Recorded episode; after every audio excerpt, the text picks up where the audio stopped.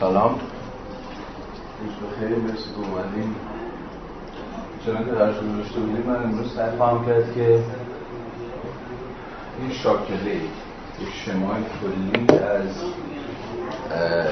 سنت های تفسیریه که حول ارزان به حضورتون که خواندن سرمایه شکل گرفته رو به شکل خیلی شماتیک مطرح خب من در این ساعتی که وقت دارم خیلی فرصت نخواهم داشت که با طول و تفصیل راجع به این سنت ها بحث بکنم. چون که قرارمونم بود پای شاکله خواهم ساخت و این سنت ها رو معرفی می‌کنم به شکل خیلی مقدماتی و خیلی آغازین. طول تفصیلش بماند برای فرصت های دیگه. و شاید نمی‌دونم. کلاس های دیگه. ولی من منابع مفصلی رو می‌تونم معرفی بکنم بهتون. برای هر یک از این سنت ها حالا چه به فارسی چه به انگلیسی.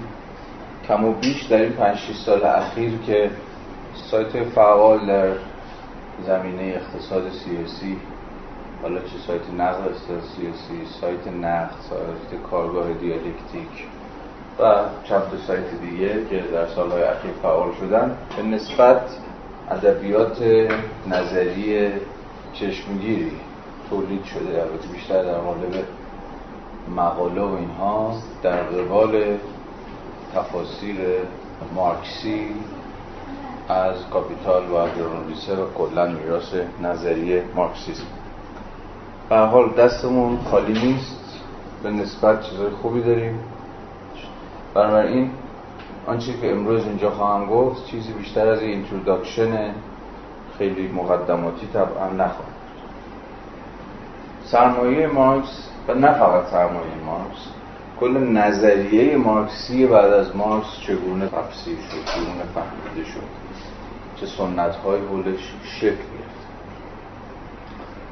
اولین سنتی که احتمالا می شود ازش سخن گفت خود به اصطلاح مارکسیزم رسمی خود مارکسیزم شوروی.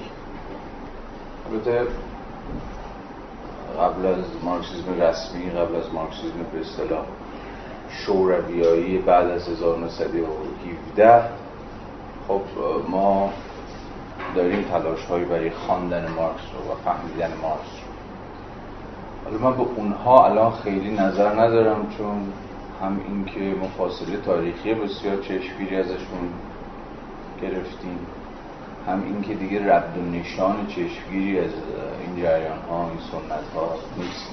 از مثلا سوسیال دموکراسی آلمان شما بگید خطی که مثلا کسی مثل فریدان لاسال داره دنبال می‌کنه و نشر می‌کنه در حزب سوسیال دموکرات آلمان. به هر حال روح نظری مارکسی براش حاکمه. خب خود مارکس در 1875 در همون نقد برنامه دوتای معروف باهاش مرزبندی اکیدی می‌کنه و بدخوانی سوسیال دموکرات های آلمانی رو از نظریه خودش از کلیت نظریه خودش با صراحت بیان می‌کنه. ما با این داستان آشناییم. یا version مارکسیسم روسی قبل از انقلاب 1917 که خب در واقع دست کم یه figure اصلی داره دیگه. یعنی پلخانوف یا پلخانوف به عنوان به تعبیری پدر مارکسیسم روسی که خود لنین هم تا مدت ها دین خودش رو به پلخانوف تایید می‌کرد و پلخانوف معلم خودش در آموزش مارکسیسم می‌دونست. خب اونها هم خط مشخصی در خانش مارکس رو دارن داشتن دنبال می‌کردن ولی خب عملا اون جریان دیگه از دهه 1910 به این سو به واسطه که تفسیر لنینیستی یا تفسیر بولشویکی از مارکسیزم دست بالا رو پیدا کرد اصلا جای خودش رو برای همیشه به مارکسیزم لنینیزم داد. یا سنت بین الملل دوم یعنی مشخصا سنت کاوتسکی. و البته خود پلخانوف هم که یکی از گنده های سنت ما بین الملل دومه. اونجا هم ما با تقلاها و تکاپوهایی برای خواندن مارکس صد البته که سر کار داریم. ولی چنان که گفتم به این دلیل ساده که امروز دیگه رد نشانش ازشون نیست و سنت های می توان گفت که سنت های مرده ای هستن. این سنت مرده رو من به مسابقه سنتی می‌فهمم که دیگه چیز نه دیگه دینامیزم درونی نداره دیگه نماینده ای نداره دیگه یه برنامه پژوهشی نیست به قول فیلسوفانه یعنی که عده‌ای توش کار بکنن و خودشون ادامه اون سنت معرفی بکنن. یعنی سنتی که نماینده ای نداشته باشه دیگه از دینامیزم درونی خودش میفته و دیگه واجد برنامه پژوهشی هم نخواهد بود. یعنی دیگه نمی‌تونه خودش رو شرح و بحث بده. دیگه سنتی نیست که گفتگو بکنه به سنت های دیگه حال می‌خوام بگم که قبل از این جریان ها هم مطمئنا تلاش های دیگری وجود داشته ولی من می‌خوام که نقطه آغازم رو بذارم. مارکسیسم شوروی. مارکسیسم بعد از 1917 یا به تعبیری خود مارکسیسم لینیزم به قرائت رسمیش که ازش به چی تعبیر می‌شد؟ بله. ولی تعبیری که خود به اصطلاح مارکسیسم رسمی شوروی برای خودش برای برای سبک و سیاق خواندنش از نظریه مارکسی تعبیری که خودش برای خودش به کار می‌برد چیزی نبود جز ماتریالیزم دیالکتیک یا دیامات. شنیدید دیگه؟ این اختصار دیامات رو همتون احتمال به ویژه توی کتاب های قدیمی دوره انقلاب و قبل از انقلاب دیامات همون دیالکتیک و دیالکتیک ماتریالیزم در واقع دیالکتیک بود تعبیر خلاصه بود برای ماتریالیزم دیالکتیک. به هر صورت در مارکسیسم شوروی تفسیر مکانیستی وجود داره از نظریه ارزش مارکس و در واقع تفاصیلی است که بعد از یه دوره عملا به واسطه خط رسمی که استالین معرفی می‌کنه برای نظریه ارزش تعریف میشه. این مارکسیسم شورویایی با همه مختصات خودش در دلش تلاش ها و تقلاهایی هست برای یه جور خانش آلترناتیو برای یه جور بازندیشی در اون مارکسیسم شوروی. و مهمترین اتفاقی هم که میفته و باعث پویایی درونی هم میشه در به اصطلاح مارکسیسم شوروی و به خط غیر رسمی تفسیر مارکسیستی از نظر ارزش مارکس خب با ایلیش روبین شروع میشه که روبین دیگه احتمالا می‌شناسید خب خود روبین از دهه 1920 شروع می‌کنه به نوشتن و مهمترین کتابش هم کتابی که به فارسی هم ترجمه شده نظر ارزش مارکس. در کنار اون مجموع مقالات دیگه هم داره که اونها هم به انگلیسی ترجمه شده در چند سال اخیر. و بسیار بسیار راهگوشا بوده برای نوعی از خانش بدیل در دل مارکسیسم شوروی. یعنی هدف اصلی روبین هم این بود فاصله بگیره از کلیشه هایی که تو مارکسیسم رسمی شوروی جا افتاده. در واقع تلاش روبین بازندیشی نظریه ارزش مارکس بر محور دو تا مفهوم دیگه. یعنی دو تا مفهومی که عملا در مارکسیسم رسمی نادیده گرفته شده مفهوم اول که همتون با باش آشنایی تأکید روبین بر بخش چهارم فصل اول. تأکیدی که روبین رو مفهوم فتیشیزم داره و بطبارگی مفهوم دومی که روبین سعی می‌کنه کل نظریه ارزش مارکس رو بر محور اون بازسازی کنه و معتقد بود که مارکسیست های تا قبل از خودش اون رو نادیده گرفتن و به نوع خودش فتح بابی شد برای دیگر سنت های تفسیر مارکسیستی در واقع خود مفهوم شکل ارزش. کل تلاش روبین رو می شود حول این دوتا مفهوم بازسازی کرد. تلاش روبین اینه که نظریه ارزش مارکس رو با دو تا تاکیدگذاری عمده reconstruct بکنه.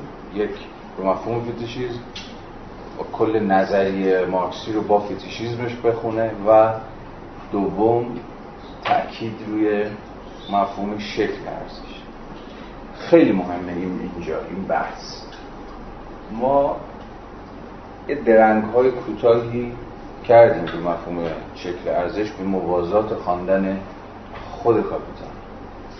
اما همینجا بد نیست که یه بار دیگه به این فکر کنیم که تحکیل گذاشتن رو مفهوم شکل ارزش چه قابلیت های تحلیلی به ما میده و چرا مهمه و چرا یه جورایی بعد از مارس این روبینه که دوباره تاکید می‌کنه که مفهوم عمده که باید جدی گرفته بشه مفهوم شکل ارزش این مفهوم دوباره دست کم توی سه تا سنت جدی میشه. در ادامه خواهیم دید. خانش جدید مارکس حالا در ادامه معرفیش خواهیم کرد. و عرضم به حضورتون که دیالکتیک سیستماتیک و مارکسیسم ژاپنی مثل جریان جریان هایی که مستقیم و غیر مستقیم تحت تاثیر بداعت تفسیری ایلیچ هستن. هر سه این سنت ها مفهوم مرکزیشون در واقع خود مفهوم شکل ارزش. خب اهمیت شکل ارزش از کجا میاد؟ چرا شکل ارزش مهمه؟ چرا مفهوم شکل ارزش مهم میشه؟ یا بذارید یه جور دیگه بپرسم. اگر تاکید رو روی مفهوم form of value بذاریم یا value form بذاریم اون موقع چه چیز مهم میشه؟ اون موقع توجهمون بیشتر جلب چه چیزی خواهد شد. اون موقع از چه چیز فاصله خواهیم گرفت؟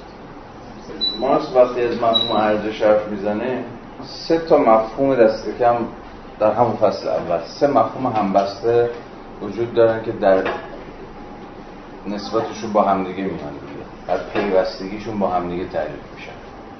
وقتی مارکس داره از نظریه ارزش حرف می‌زنه تو همون فصل اول. تو همون بخش اول اصلا سه تا مفهوم همبسته با نظر ارزش هست که براش مهمه و همونجا هم تعریفشون می‌کنه اولین کارش اینه که از جوهر ارزش یعنی توضیح بده که جوهر ارزش چیه سابستنس ارزش چیه یا به تعبیر ارزش از کجا میاد؟ از اینجاست که پای مفهوم کار میاد مثلا. یا به تعبیر دفتر کار مجرد یا کار انتظایی. کار انتظایی مناسبه به تعبیر خودش جوهر ارزش آفرین نه؟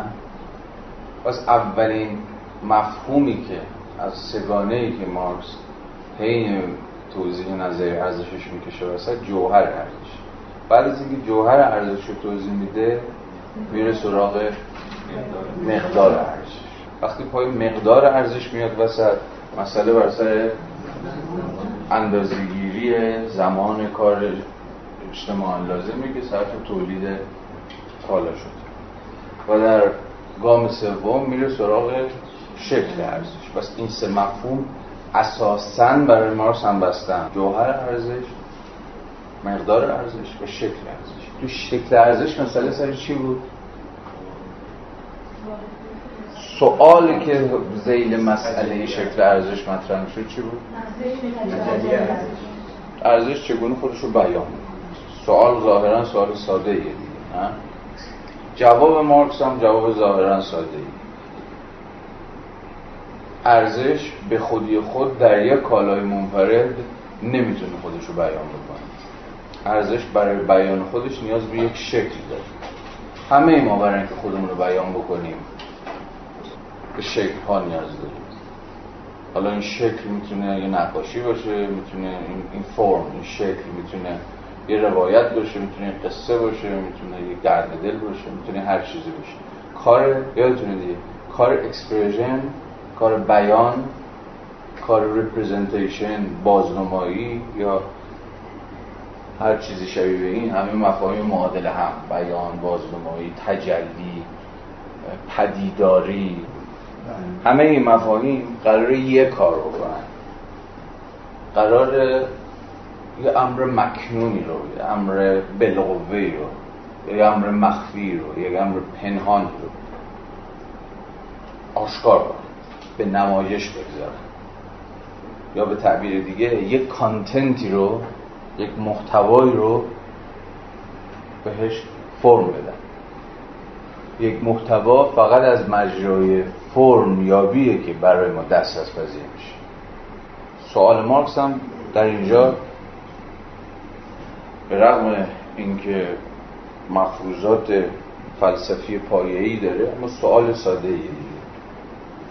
محتوای ارزش کانتنت ارزش یا به تعبیر خودش جوهر ارزش چگونه خودش رو بیان می‌کنه خودش رو نشون میده از مجرای چه شکلی؟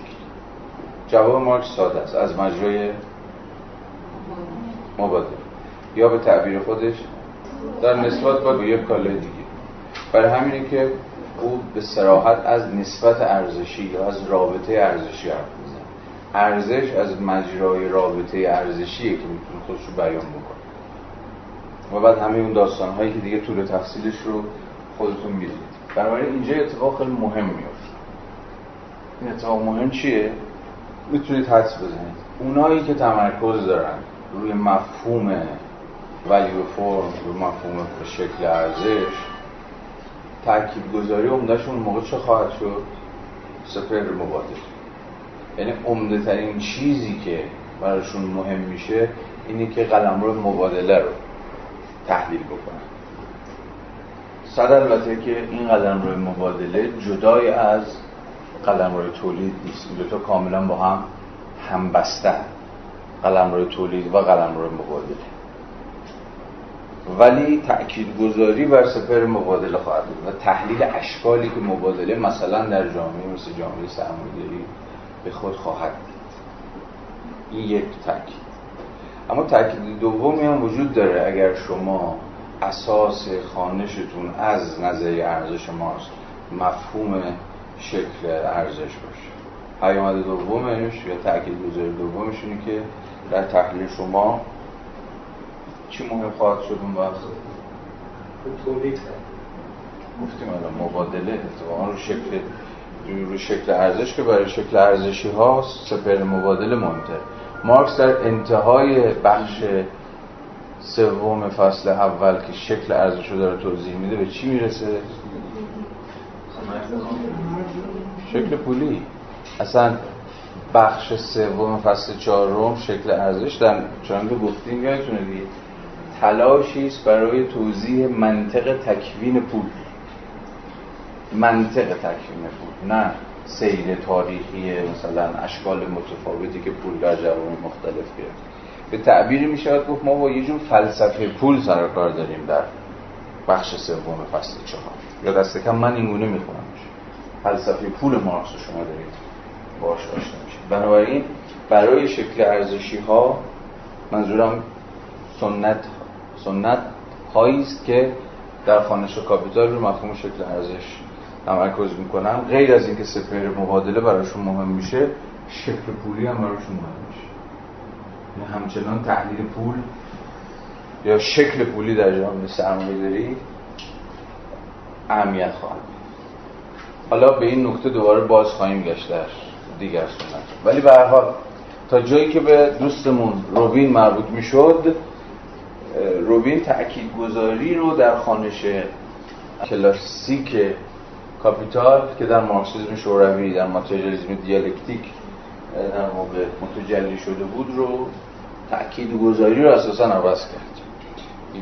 هم رفت سر سراغ فتیشیز و هم رفت سراغ شکل ارزش. از شکل ارزش که می‌تونید حدس بزنید چرا شکل ارزش در مارکسیسم روسی یا مارکسیسم رسمی نمی‌تونست اساسا اهمیت پیدا آره خیلی یعنی تصادفی نبود که مارکسیسم رسمی مفهوم شکل ارزش براش حاشیه‌ای بود یا اصلا مطرح نمی‌شد.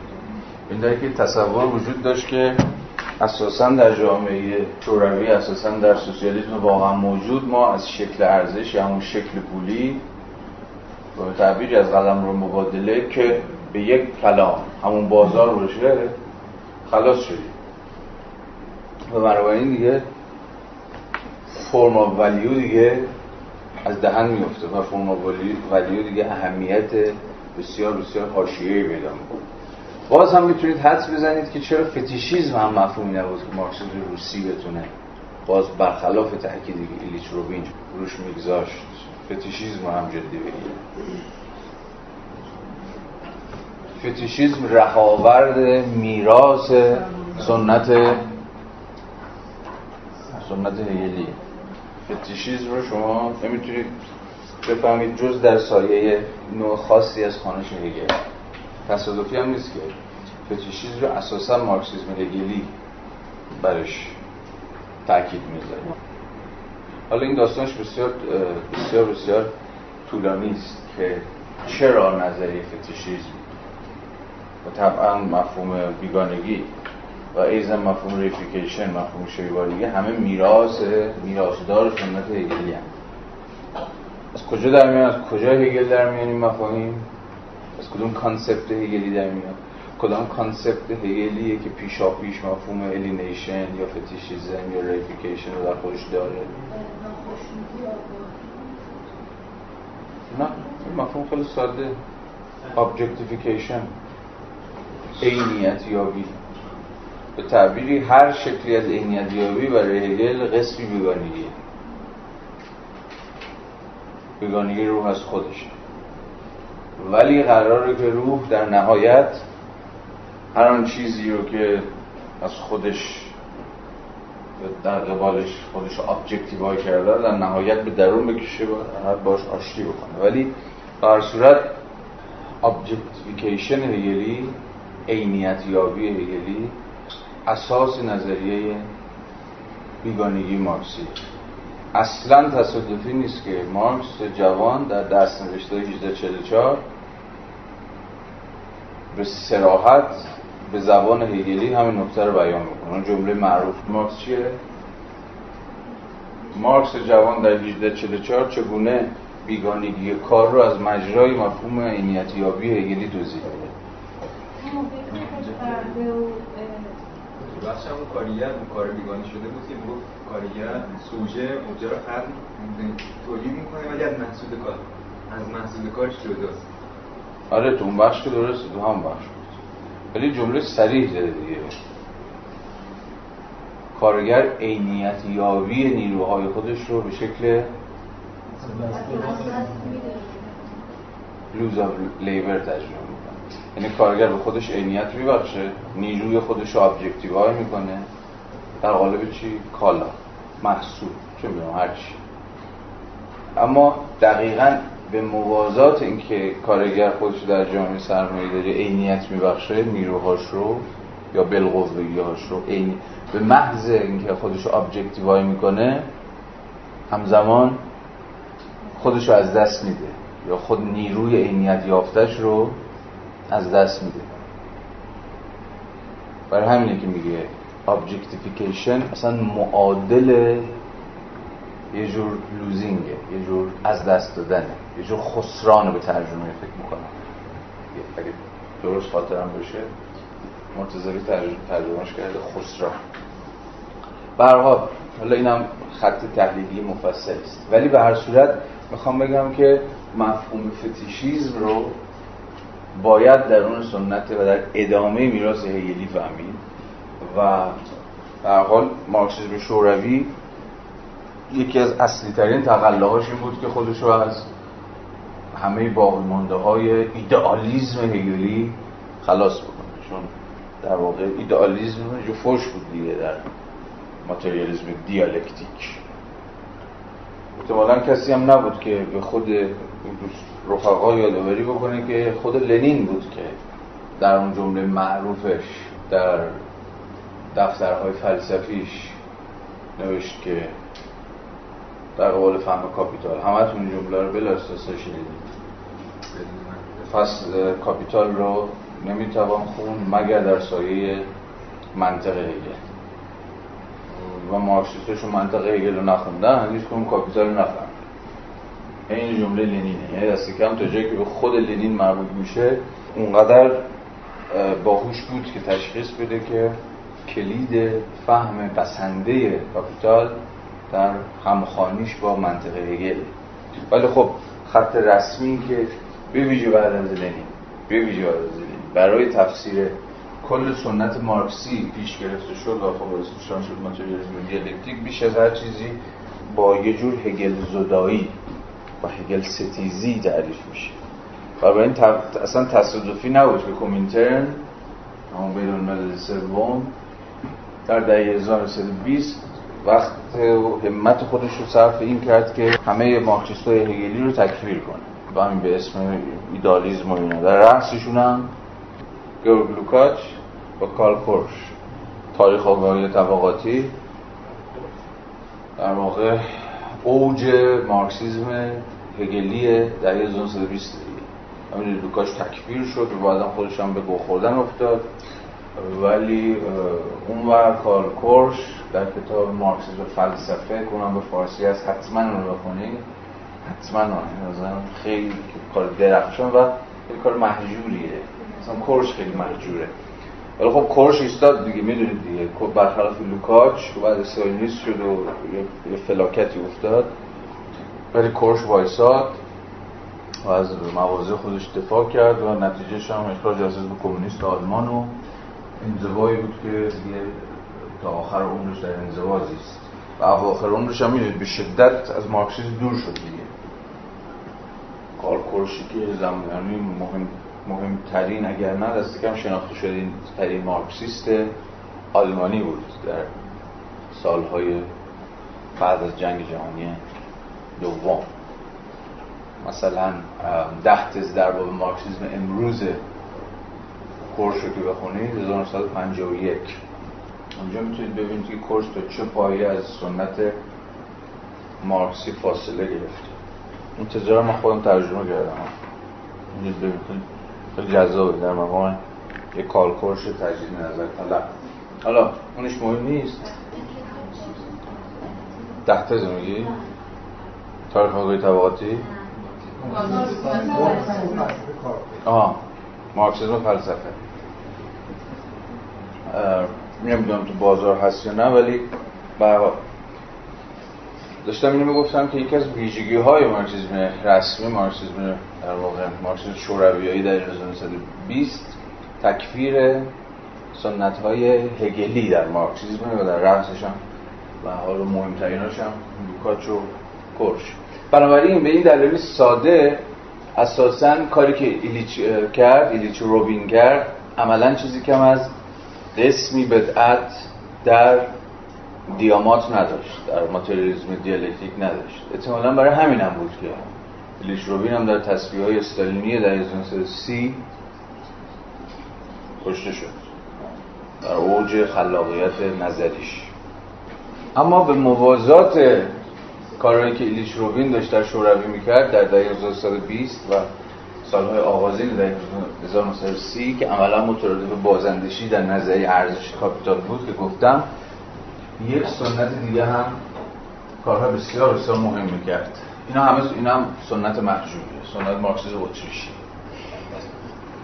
و به نظرم از همه مهمتر همین دوستمون ایلفردینگ که خوشبختانه دو تا کار بسیار مهمش به فارسی ترجمه شده و چون تنز تاریخی که هر دو این کتاب هم نشر دنیا اقتصاد منتشر کرده در واقع مهمترین کارشه یکی سرمایه مالیه که فکر می‌کنم در همین که یه توضیح خیلی کوتاه راجبش دادم راجب اهمیت کتاب سرمایه مالی که تا سالها از کتاب هیلفردینگ به عنوان جلد چهارم سرمایه یاد می‌شد یا دست کم کتابی که وجه مخفول مانده ای در کاپیتال مارکس رو برجسته کرده یعنی وجه مالیه سرمایه داری اونجایی که ما عملا سرمایه مالی مواجه میشه چیزی که تو تحلیل مارکس نیست دیگه. واسه اینکه اساس تحلیل مارکس در کاپیتال سرمایه صنعتیه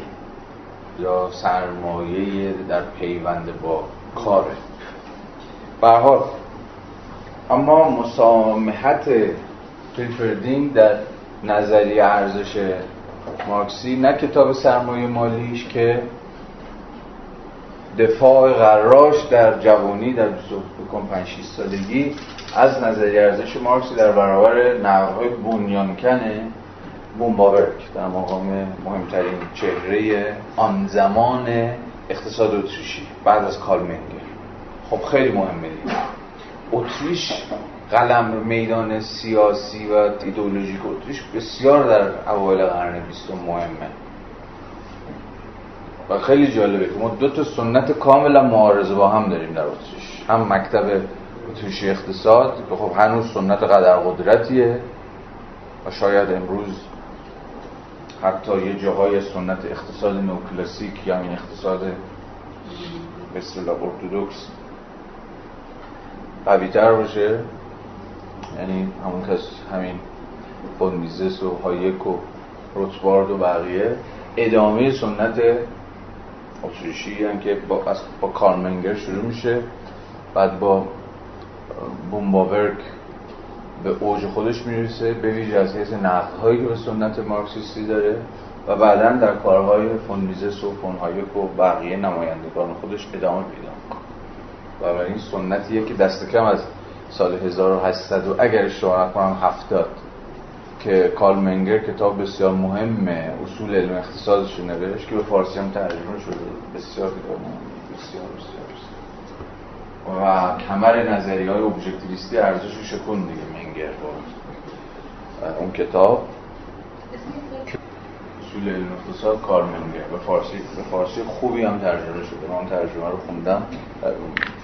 ترجمه بسیار خوبی به حال و همزمان با در واقع مکتب اتریشی اقتصاد شما مارکسیزم اتریشی هم دارید که خب به نظر میاد که مهمترین مواجههشون مهمترین, مهمترین رو در رویشون درگیری که هیلفردینگ با بومباورک داره که موضوعش هم چیزی نیست جز نظریه ارزش مارکس در کاپیتال این کتاب هم به فارسی چنان که جلسات پیشم گفتم بهتون به فارسی خوبی سال گذشته ترجمه منتشر شد. حتما اون کتاب رو ببینید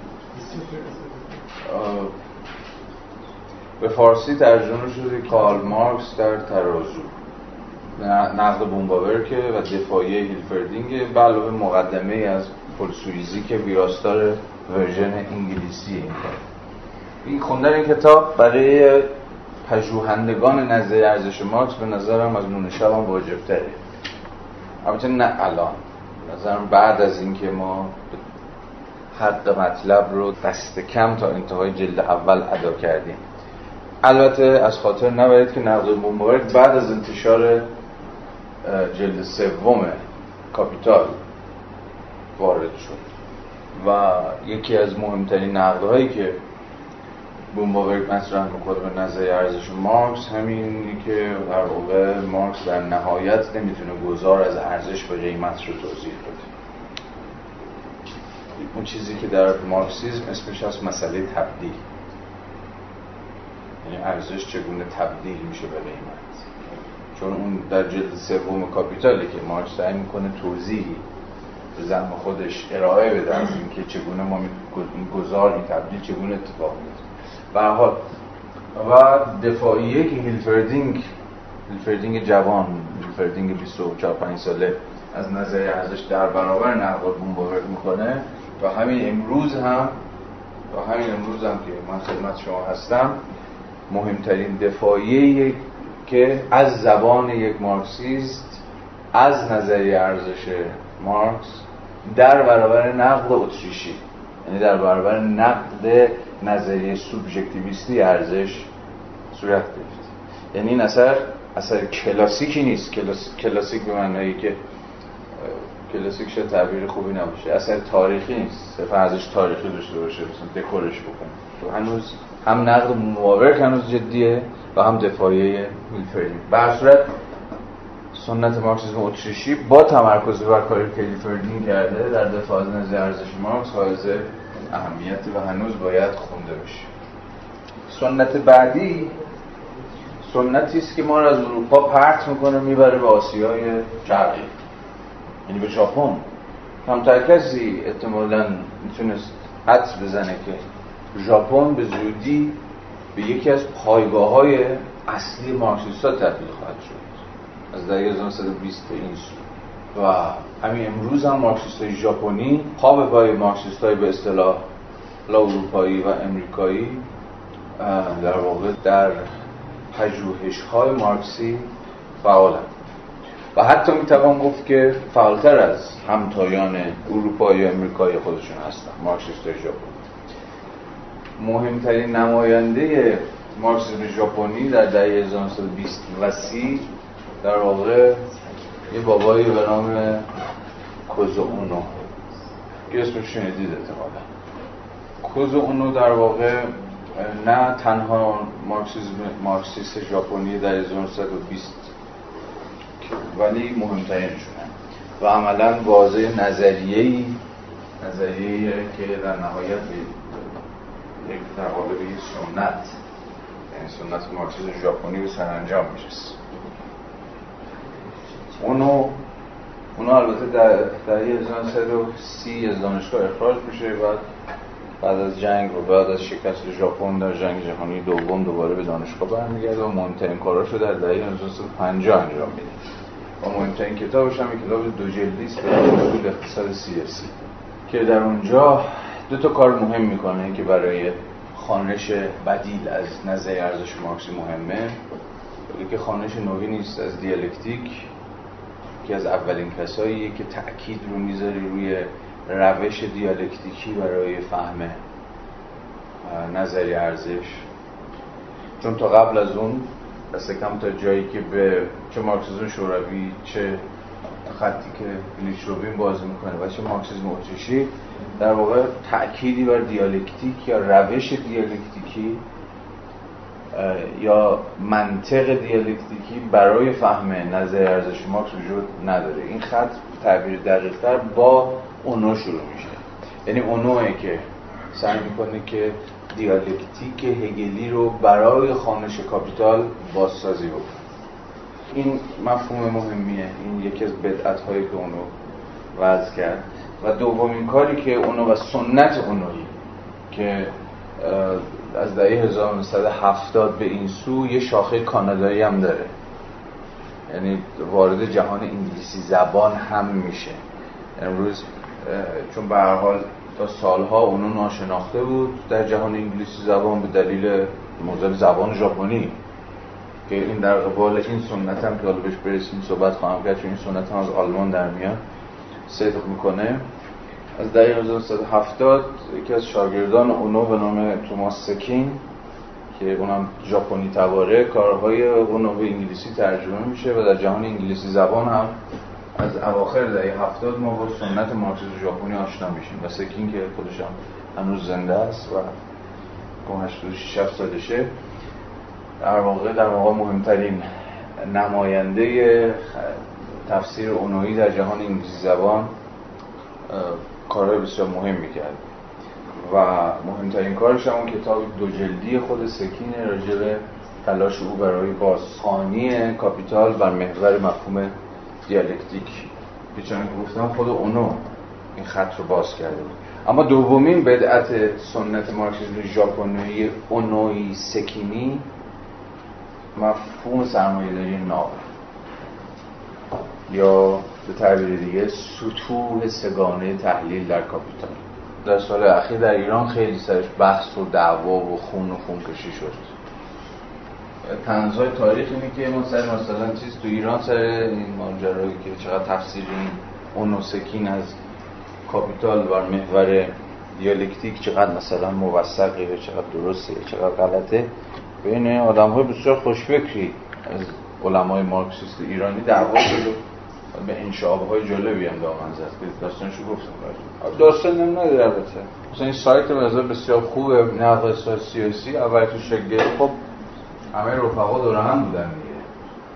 ولی بعدا مثلا سر همین دعوا سر این سر این اهمیت این سنت دعوا شد مثلا. و و البته سنت اونوی در پیوندش رو سنت دیالکتیک سیستماتیک که حالا بهش می‌رسیم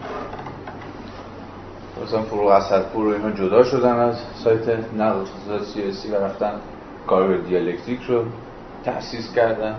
این سایت رو دنبال بکنید. سایت کارگاه دیالکتیک این خط رو دنبال می‌کنه همه مطالبشون رو ببینید. خط مارکسیسم ژاپنی و دیالکتیک سیستماتیک که خب هم ریشگی ها و هم خانوادگی های پررنگی با هم دارن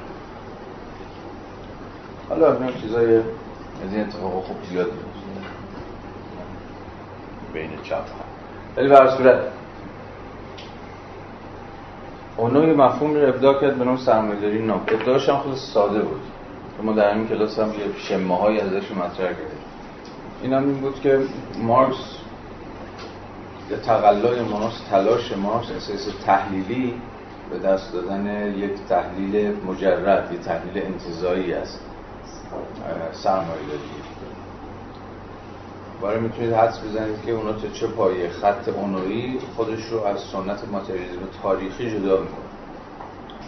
و تاکید رو روی عوض تحلیل تاریخی می‌ذاره روی تحلیل منطقی روی لوجیک سرمایه. یه سرمایه در شکل ناب خودش در شکل پیور خودش در شکل انتظایی خودش که لزوما با هیچ یک از اشکال سرمایه داری واقعا موجود تناظر یک به یک یا تناظر تام نداره. اونوی ها این تحلیل هگلی رو خیلی جدی می‌گیرن. به ویژه در عناصر فلسفه حق که جلسه دوم یا سوم سرش بحث کردیم. به ویژه اون الحاقیه بند 32 عناصر فلسفه حق هگل درش در اونجا داره میگه که سیر دیالکتیکی مفاهیم لزوما با خط تکوین تاریخی پدیده ها یکی نیست. یعنی داره دو تا چیز از هم جدا می‌کنه. تکوین مفهومی و تکوین تاریخی. مثلا در عناصر فلسفه حق هگل از این حرف می‌زنه که خود مفهومی مثل مالکیت اساس تاریخی نه مقدمه بر تکوین مثلا دولت یا وجود یک نظام سیاسی یا نظام حقوقی یا نظام پلیسی که این مالکیت رو به رسمیت بشناسه بلکه متأخر برونه ولی از حیث منطقی میباید در ابتدا توضیح داده بشه. و ما در نهایت برسیم به مفهوم دولت. بنابراین یه تفکیکی یه خط تمایزی هگل به ویژه در عناصر فلسفه حق. و البته در منطق برقرار می‌کنه بین چنان که گفتم در واقع تحلیل منطقی و تحلیل تاریخی. این دقیقا همون چیزیه که در کاپیتال مارکس هم شما می‌تونید دنبال کنید. و جمله صریحی هم در کاپیتال هست که مارکس هم همین ناهمخانی تحلیل تاریخی و تحلیل منطقی رو به رسمیت به هر صورت اونو با مفهوم سرمایه‌داری ناب و اینکه اولین سطح تحلیل تحلیل انتظاییه یعنی تحلیلی که سرمایه‌داری در شکل انتظایی خودش در شکل پیور و مجرد خودش داره تحلیل می‌کنه. در واقع سهم پررنگی در بداعت در تفسیر کاپیتال مارکس ایفا کرد. نماینده های جدیدش هم که گفتم دیگه در جهان انگلیسی زبان. غیر از سکین کسای مثل به ویژه از هم مهمترشون رابرت آلبریتونه دیگه که در فارسی هم چند تا مقاله ازش مقاله مهمی هم ازش ترجمه شد. این کتاب دیالکتیک و بازسازی در سیاسیش که فروغ اسدپور ترجمه خب عملا خط اونویی و مارکسیسم ژاپنی راه رو برای سنت دیگری در مارکسیسم باز کرد که چنان که گفتم با سنت بسیار به هم نزدیکن و بسیار بده بسیون های پررنگ هم خب دیالکتیک سیستماتیک چیه؟ و این نشی میگن اینا حرفشون چیه؟ اینا هم کجا شروع می‌کنن؟ دیالکتیک سیستماتیک بیش از هر سنت دیگری بر ضرورت همخوانی مارکس و هگل تاکید دارد. یعنی همون کتاب هم که شما باز بکنید. و مثلا کتاب یکی دیگه از نمایندهاشون که این هم البته هست.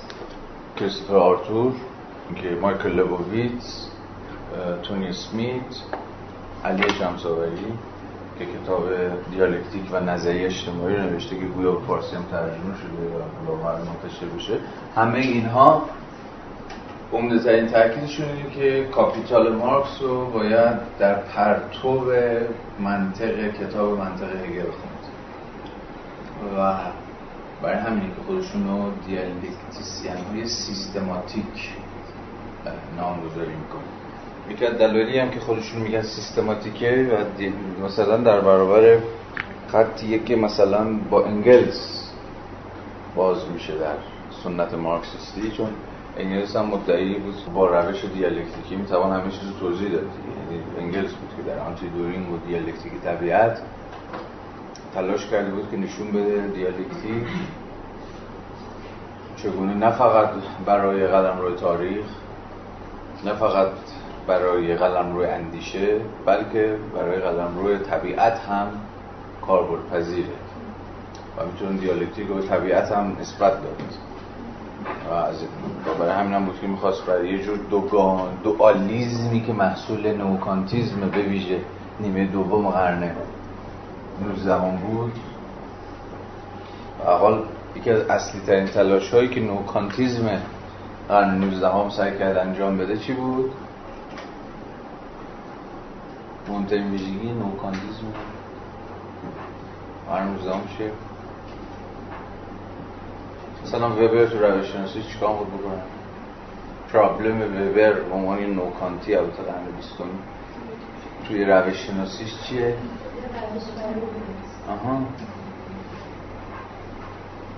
علوم در واقع نوکانتیز دغدغه حالا چه تو مکتب هایدلبرگش چه مکتب ماربورگش.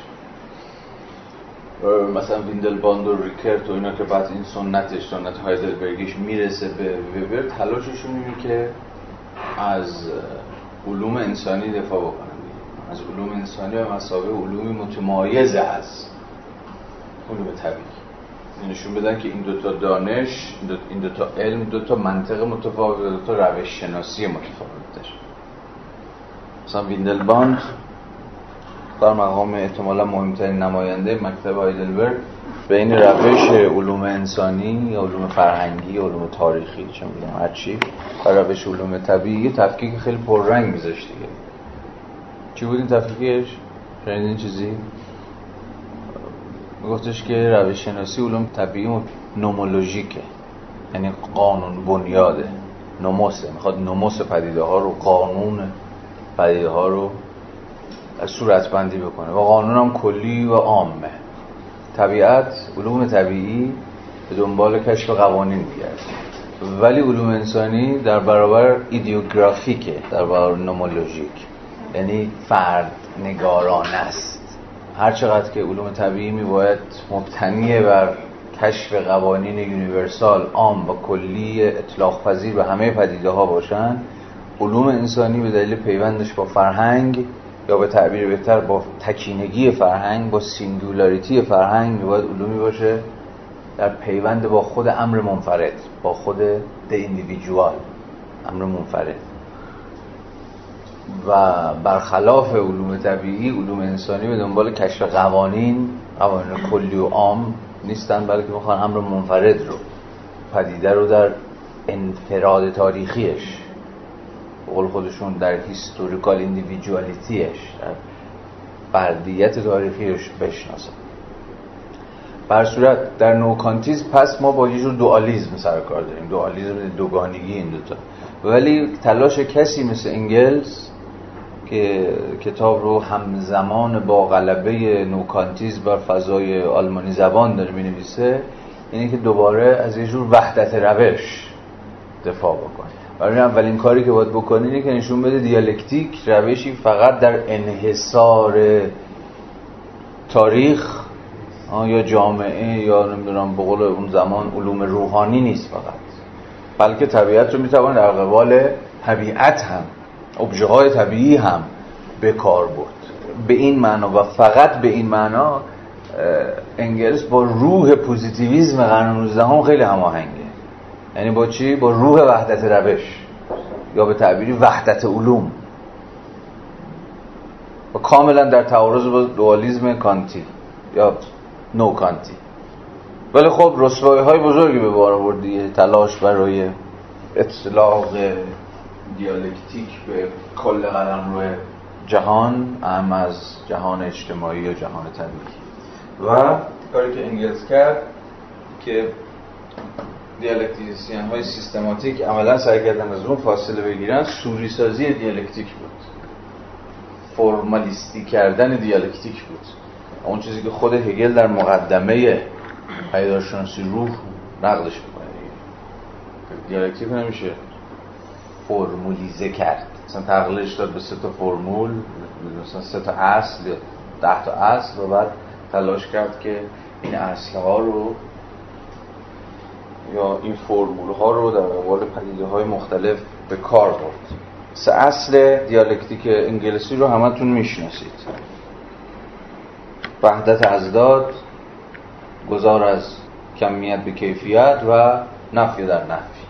انگلیس سعی کرد دیالکتیک رو به این معنی فرمولیزه بکنه. هر پدیده ای اگر قرار به اتکای روش دیالکتیکی تحلیل بشه میباید مبتنی بر این سه اصل بشه یعنی باید کاربرد پذیری این سه اصل رو در قبال همه پدیده ها نشون داد.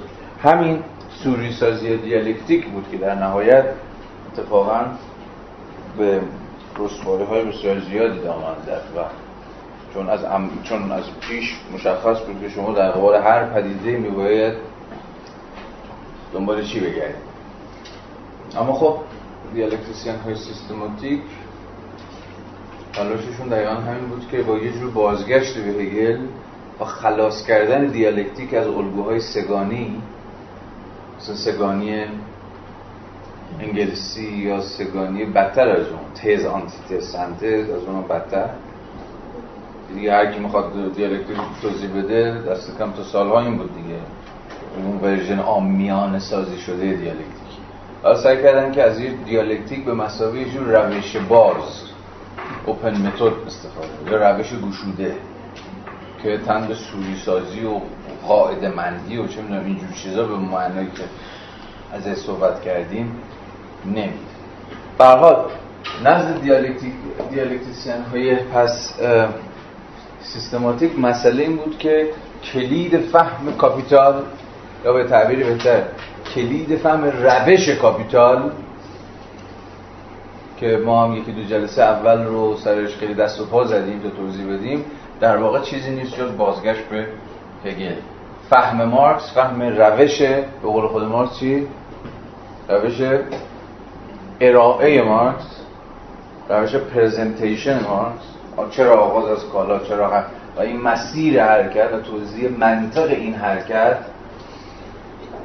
و توضیح خود کاپیتال سرمایه نه کتاب سن سرمایه به مثابه کلیت انضمامی که چیزی نیست جز مجموعه ای از به قول خود در اون فصل روش اقتصاد سیاسی در گروندریسه توضیح کاپیتال به مثابه ترکیبی از یا سنتزی از تعین های بسیار ممکن نمیشه مگر اینکه منطق دیالکتیک هگلی رو دنبال. اگر می‌خواید مثلا این بحث رو براتون جالبه بهترین مقاله که فعلا ما به فارسی داریم همین مقاله سرمایه مارکس و منطقه هگل کریستوفر آرتور در این بازم دارم میگم من در این فرازهای صحبت هم چیزی بیشتر از نمی‌دونم. خب خیلی ابتدایی دارم میگم. حتی می‌تونم بگم خیلی بدوی دارم الان حرف می‌زنم. بازم محترمانه است.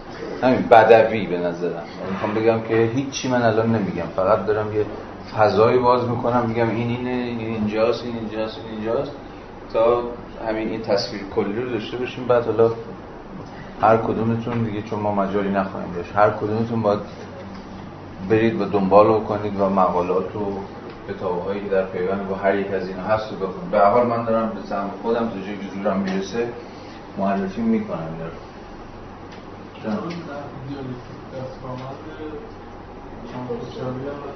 آها آها. اینم بگم و این فصل تمام کنیم خب اسمش شروع شده دیگه. در واقع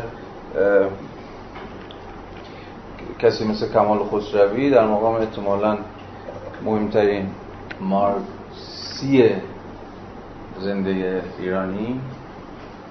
دست کم کسی بیشتر از هر کسی تلاش کرده برای دفاع از نظریه ارزش مارکسی در ایران سالهاست.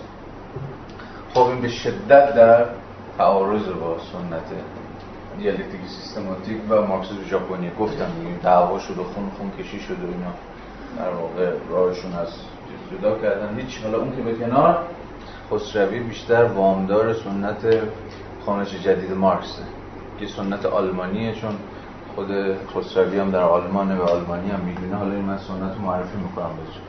بیشتر اینجا وایستاده به شدت منتقد در واقع دیالکتیک سیستماتیک یا به قول خودش که من نمی‌دونم چرا دیالکتیک دستگاهمند ترجمه می‌کنه. ولی به حال روشن دیگه که دیالکتیک های سیستماتیک به شدت به فهم سرمایه به مثابه یک سیستم به معنای هگلی کلمه اصرار داره یعنی شما باید سرمایه رو به مثابه یک نظام بفهمید. به مثابه یک سیستم یعنی چی؟ به مثابه یک تمامیت به مثابه یک کلیت باید بفهمید و باید تمام تلاششون هم اینه که بتونن کاپیتال مارکس رو به مثابه یک تمامیت بازسازی بکنن. و بتونن نشون بدن که چرا ما در کاپیتال با یک کلیت در هم تنیده سر و کار داریم. این به شدت براشون و برای همین هم که دوباره باز میگردن به منطق هگلی. برای همین هم هست که اصلا اسم خودشون می‌ذارن دیالکتیسیان های سیستماتیک. جوان خسروی تو خوانش جدید مارکس با دیالکتیک سیستماتیک تو زمینه ارزش چه اختلافی دارن؟ آره. نظرشون در موضوع ارزش دیگه اختلاف احتمالا ارزش و ارزش اضافیه. می‌رسیم بهش. در عرصه تولید و عرصه بازار.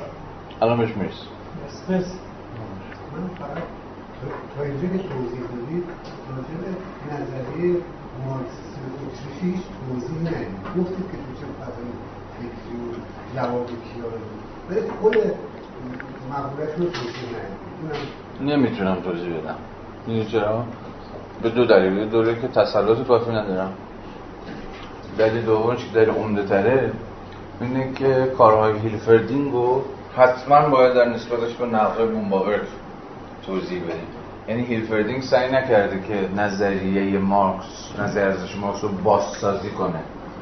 و همه اینا. اینا همه دارن تلاش می‌کنن نظریه ارزش مارکس رو بازسازی کنه. هیلفردینگ ولی تلاشی بر بازسازی نظریه مارکس نکرده. سعی کرده که در برابر نقدها صرفا پاسخ بده. برای در هیلفردینگ ما با فقرات های پراکنده از نظریه ارزش مارکسی مواجهیم که خود اینو حالا باید بازسازی کرد. دفاعی هیلفردینگ رو دوباره باید بازسازی کرد. یعنی کاری که من هنوز نکردم. من نمی‌دونم وقت بکنم یا نه ولی به هر حال برای همین نمی‌تونم الان توضیحش بدم. این زحمتش میفته برای خودتون که برید سراغش چون به هر حال فارسیش هم هست. دیالکتیک سیستماتیک بیشتر ذهنم به همون دیالکتیک مسابقه روش و دیالکتیک مسابقه سیستم خود دیگه هم که آدورنو اینا می‌ذارن که انگار دیالکتیک مسابقه روشه که خب بیشتر مارکس ازش استفاده می‌کنه. نکته جالب در قبال دیالکتیسیان های سیستماتیک اینه که دیالکتیک اینجا براشون هم به مسابقه روش هم به مسابقه سیستم و اینی که کار سخت می‌کنه. این تفکیک یعنی سیستم من به مسابقه برگرد الان میگم. سومیه چی؟ گام سوم تو دیالکتیک اسپیکولیشن چی؟ آره. اینا خب کلاً طبیعتاً چرا؟ تن ساختن تمامیت روی کلیت میده که انگار همیشه رو دوباره قرار جذب کنه. نه این شکلی نباید بفهمیم. اون چیزی که برای اینها سیستمه در دریا باید فهم سیستمیک ازش داشت. دو تا چیز هم بسته است. یک خود سرمایه داری یک سیستم. دقیقا یک تمامیت. و به این معنا با همه تنش هایی که در تمامیت هست باید اون رو فهمید. دقیقا همین کار رو می‌خواد سرمایه داری کنیم یعنی حتی اگه با همون توضیحت هم بخوایم بفهمیمش یعنی واسه تمامیتی که همه چیزی می‌خواد درون خودش بکشه. همه چیزی می‌خواد درون خودش حل بکنه. هم به این معنا هم به این معنا یک تمامیت یا تعبیر بهتر یک یک دهوله یک کله که درش اجزا به گونه پیچیده ای به واسطه روابط درونیشون با هم هم بستن یعنی شما سرمایه داری رو نمی‌تونید بفهمید مگر به مسابقه یک سیستم یک و کاپیتال رو هم نمی‌تونید بفهمید جز به مثابه یک سیستم. این فوق نکته مهمی برای نباید دچار خلط بین روش و سیستم به معنای انگلسی کلمه شد چون اولین بار انگلس به جزوه‌ی لودویگ فویرباخ و پایان فلسفه کلاسیک آلمان بین روش دیالکتیک و سیستم دیالکتیک فرق گذاشته بود. برای همین هم بود که می‌تونست بگه که هگل به روش خودش خیانت کرد. یعنی به روش دیالکتیکی خودش. چون روش دیالکتیک در واقع با یه جور نفی مدام تعریف میشه. نفی مدام پیشرونده که قرار نیست در هیچ توقفگاهی به یه جور ایجابیت تام برسه. ادعای انگلس این بود که هگل در نهایت روش خودش خیانت کرد با تبدیل دیالکتیک به یک سیستم بسته. چطور عناصر فلسفه حق به یک تعبیر رسواترین کتاب هگله انتهای تاریخ با یه جور دولت پروست در مقام نماینده اقلانیت بروکراتیک یونیورسال. و چه توی فلسفه تاریخش که باز در نهایت روح به سرمنزل یا به قایت القصوای خودش رسیده و عملا انگار که از حرکت قرار باز بمونه. اصلا به این معنی انگلسی نباید بنابراین دیالکتیسیان های سیستماتیک به این معنایی که دقیقه پیش گفتم دیالکتیک هم روش می‌فهمن روش پیشرونده مفاهیم مفاهیم در مارکس به گونه‌ی دیالکتیکی دارن حرکت می‌کنن با همه دلالت هایی که دیالکتیک داره. ولی در نهایت ما وقتی با کاپیتال مواجهیم با یک سیستم مواجهیم. البته این سیستم بسته نیست. و از اون مهمتر با خود سرمایه‌داری به مسابقه یک سیستم باید طرف بشه. هر فهمی غیر از فهم سیستماتیک از سرمایه‌داری در نهایت راه به جایی نمیره خب. اجازه بدید بعد از این جریان هم بریم سراغ این خانش جدید مارس سنت خانش جدید مارس که سنت آلمانیه. در اواخر دهه 1960 در آلمان جمعی از شاگردان دوستمون تودور آدورنو در جنب سمینارهایی که خود آدورنو برگزار می‌کرد تلاش برای بازخانی مارکس بر محور مفهوم دیالکتیک رو آغاز کرد. بنابراین به تعبیری می شود گفت که این سنت خانش جدید مارکس سنتی است که از دنده چپ مکتب فرانکفورت در میاد. و برخلاف تصور راه افتاده که ما از مکتب فرانکفورت داریم در جریانی که یه جورایی نقد فرهنگ یا نقد سلطه یا نقد اشکال سوبژکتیویته رو جایگزین نقد سیاسی کرد فهم نابسنده ای این جریان جریانی است که عملا درون مکتب فرانکفورت. نه لزوما معنی رسمی کلمش مثلا اعضاش به رسمی مؤسسه مطالعات تحقیقات اجتماعی فرانکفورت باشن ولی تقریبا همشون شاگردای آدورنو هم جالبه که یه تصور خیلی اروپایی هم هست. از اینکه مکتب فرانکفورت خب چیز دیگه. بعد از آدورنو دیگه میشه هابرماس و بعد از هابرماس هم میشه اکسل هونت و بعد از اکسل هونت هم مثلا میشه توماس منکه و بعد از منکه هم مثلا میشه راحل یگی و بقیه و اینا. و در همه اینها شما چیزی چون نقد سیاسی که نمی‌بینید هیچ بلکه یه جور گرایش تدریجی گام به گام بیشتر و بیشتر به سمت یه جور گردش به راست هستن توش البته گردش به راست شاید تعبیر خیلی منصفانه نباشه ولی به صورت چیزی که تو مکتب فرانکفورت نیست و ما هم باشه اصلا چیز یعنی با همین مکتب فرانکفورت آشنا شدیم نقد سیاسیه که اتفاقا دست به جالبه که از دهه 1960 از ده اواخر دهه 1960 این خط وجود داره در مکتب فرانکفورت ولی با مزه ماجرا اینه که این جریان اصلا معرفی نمیشه به جهان حتی خیلی از خیلی که چه اغلب کارهای اینا حتی به انگلیسی هم نیست. یعنی از کارهای مثلا باکهاوس و اشمیت و اینها نماینده های این سنت شاید چند تا تک مقاله به جهان انگلیسی یعنی وارد جهان انگلیسی زبان شده و برای همین هم این سنت خیلی محجور باقی مونده. و برای همین هم هست که میگم فهم ما از مکتب فرانکفورت فهم خیلی فرهنگی به اصطلاح شکل گرفته. آدورنو در از همون نیمه دوم دهه 1950 درس گفتارهایی رو برگزار می‌کرد زیر مفهوم دیالکتیک. که مهمترین اینها هم به نام Introduction to Dialectic سه سال پیش به انگلیسی ترجمه شد.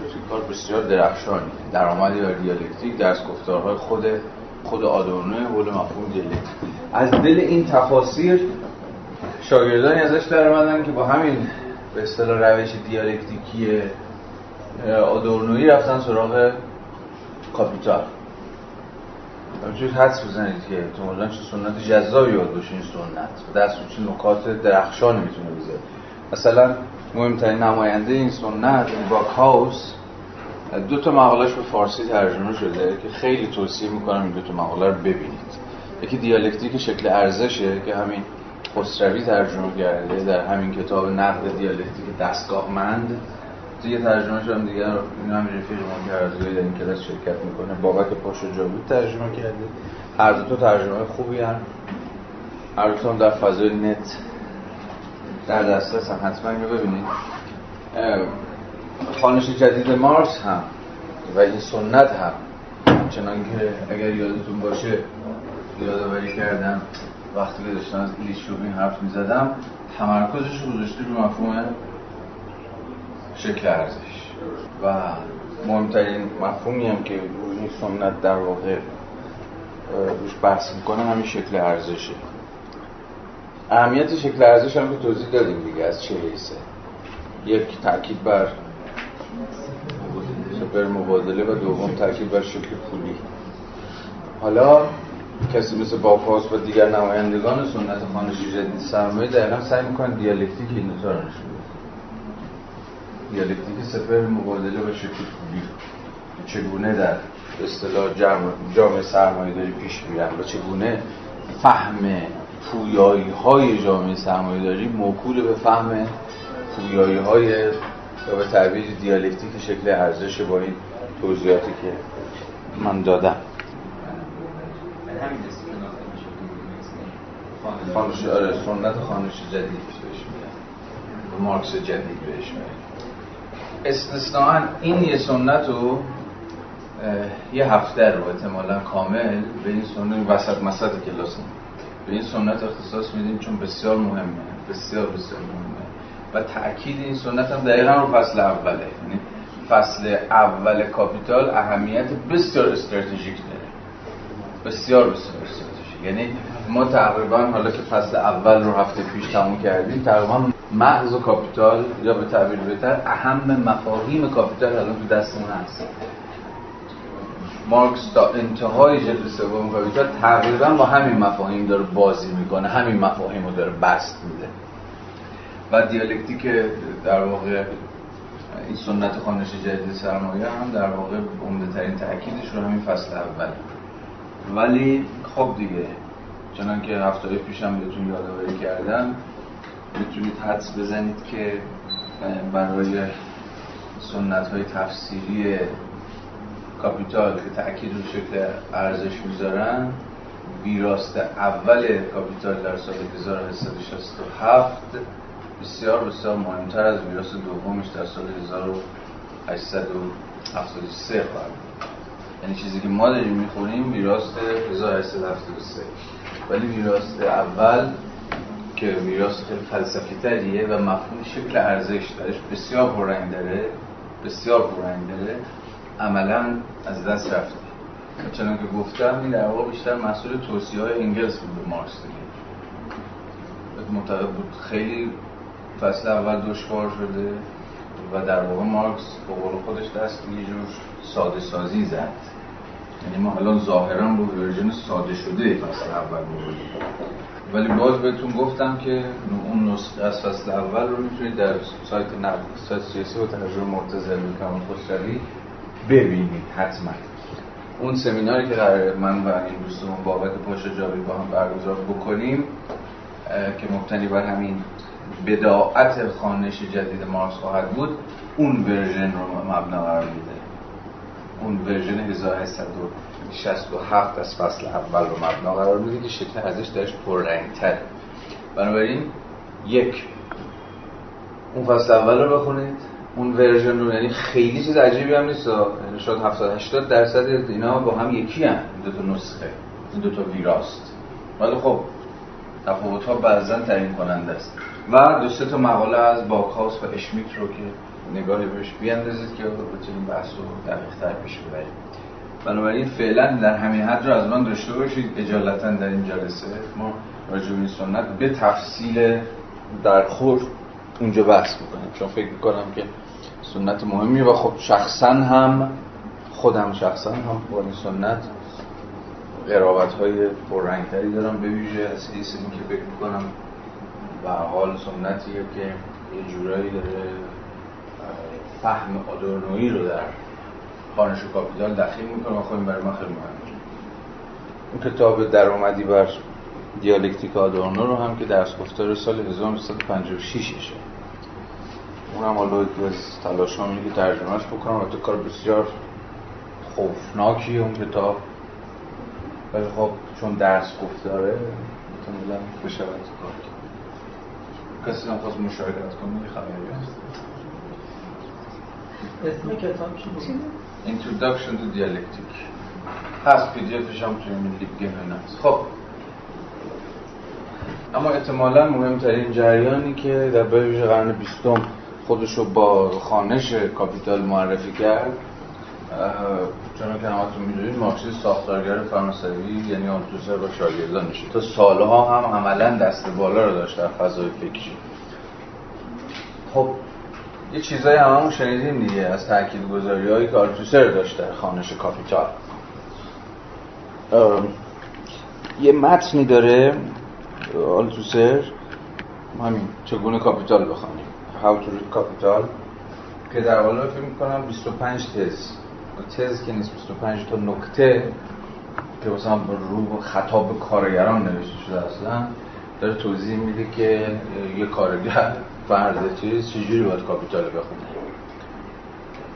دیگه version خیلی خلاصه شده ازش در این کتاب علم و ایدولوژی که مجید مددی پارسال با نشر نیلوفر منتشر کرد و مقالات آلتوسره اونجا هست اگر خواستید ببینید. ولی اون How to read Capital متن آلتوسر در قالب یه مقاله چاپ کرده بود. سال 1970 فکر می‌کنم در اگه اشتباه نکنم در لیبراسیون. اونجا در واقع توضیح میده که چگونه باید کاپیتال رو خوند ولی اون متن در هر صورت متن عامیانه است. ولی تا جایی که به کتاب Reading Capital ش مربوط میشه خب این سنت تقریبا که چه ارز کنم تحقیقا با همه دیگر سنت هایی که تا اینجا صحبتش کردیم یه تعارض لاقل بنیادی باشه. و اون اینه که اگر همه این سنت ها کمتر یا بیشتر بر اهمیت بر کلیدی بودن هگل در خواندن کاپیتال تاکید داشتن. ادعا تو این بود که هر کسی که می‌خواد کاپیتال رو بخونه باید خودش رو از شر همه تراوشات ایدالیزم هگلی خلاص بکنه. و حتی مارکس هم اون جاهایی که همچنان ردی از هگل در کاراش هست در واقع یک مارکس خامه. یا یک مارکسیه که هنوز به صورت بندی نهایی خودش نرسیده. برای همینه که مثلا آلتوسر به شدت تاکید داره که نباید دچار این خطای همخانی کاپیتال با گرانوریسی شد. گرانوریسی به شدت کتاب هگلی است. جاوید شما رد هگل رو می‌تونید در گرانوریسی ببینید. یا دیگه بگذاریم از دین مارکس و جوان نسبت به هگل.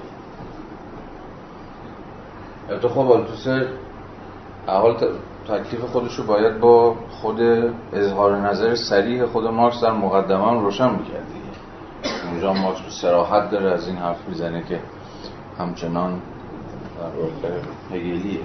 برای همین هم هست که اون دعوی ابلهانش رو آلتوسر مطرح می‌کنه. که کسی که می‌خواد کاپیتالو بخونه بهتره که فصل اول به خیال بشه. چون اونجا ما با مارکس فوق همچنان هگلی مواجهیم. بقول رای دونایا فسکایا این بانوی محترم مارکسیست اومانیست که داشتم به فارسی ترجمه شده. آن دیدین؟ فلسفه و انقلاب مارکسیسم و آزادیش. اون مهمترین نماینده مارکسیسم اومانیستی در نیمه دوم بیستم دیگه دونایفسکایا حالا ایشون در واقع کتاب Reading Capital خواندن کاپیتال آلتوسر راهنمایی است برای نخواندن کتاب. اینو تو همون کتاب فلسفه و انقلابش میگه. آقا کتاب آلتوسر کتاب نوشت برای که چجوری کاپیتال نخونیم چون به شدت تفسیر اومانیستی از مارکس و کل کاپیتال مدیون سنت هگلی بر چیز گسست معرفت شناختی آلتوسر شکاف عمیقی بین آثار مارکس ایجاد می‌کنه. نه فقط بین مارکس جوان و مارکس متأخر. قضیه از اینم پیچیده تره حتی در آن چیزی که ازش به مارکس متأخر تعبیر میشه یعنی مارکس بعد از 1948 هم آلتوسر این شکاف تو اونجا پیش می‌بره یعنی مثلا شکاف بین گروندریسه و کاپیتال حتی از این هم پیچیده در خود کاپیتال هم باز این شکاف هست. شکاف بین فصل اول و بقیه فصول ولی بر صورت ساختارگرایی آلتوسر جدا از اینکه رأی به گسست معرفت شناختی در مارکس می‌داد غالب به خواندن کاپیتال به مثابه فرایندی بدون سوژه بود. برای همین هم هست که برای آلتوسر فراز کدوم فراز میشه؟ کدوم فرازهایی که اینجا خوندیم که ما خب کجاش؟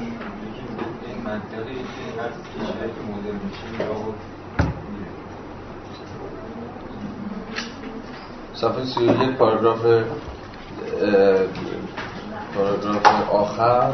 برای مارکسیسم ساختارگرا به شدت مهمه و البته در همین فصل دوم مبادله هم دوباره ما با این تز آشنا میشیم.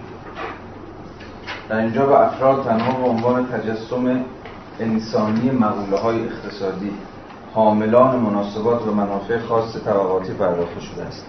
از دیدگاه من تکامل صورتبندی اقتصادی جامعه یک فرایند تاریخ طبیعی تلقی می شود یادتونه این کار خوندیم بنابراین کمتر از هر دیدگاه دیگری می تواند فرد را مسئول مناسباتی بداند که او خود هر قدر هم از لحاظ سوبژکتیو بتواند از آنها فراتر رود از لحاظ اجتماعی آفریدشان باقی میماند.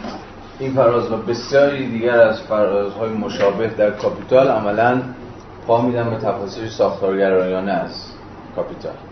جایی که در واقع ما نه با افراد نه با سوژه ها بلکه با بقول خود مارکس با مناسبات تولید سرکار داریم و در واقع سوژه ها چیزی نیستن جز در واقع حاملان تصادفی منافع طبقاتی. حالا امروز هم تو فصل دوم یعنی تو فصل مبادله دوباره به این فرازها باز خواهیم بر صورت احتمالا درخشان ترین صورت بندی این ماجرا رو شما می‌تونید در مقاله ایدولوژی و دستگاه ایدولوژی دولت ببینید دستگاه آلتوسری یعنی کار ایدولوژی چیه؟ به تعبیر آلتوسری دقیقا همینه که توهم سوژه بودن برای شما ایجاد می‌کنه. توهمی که خود شما هستید که دارید دست بکنش بزنید خود شما هستید که تصمیم بگیرید. در در حالی که عملا چیزی نیستی جز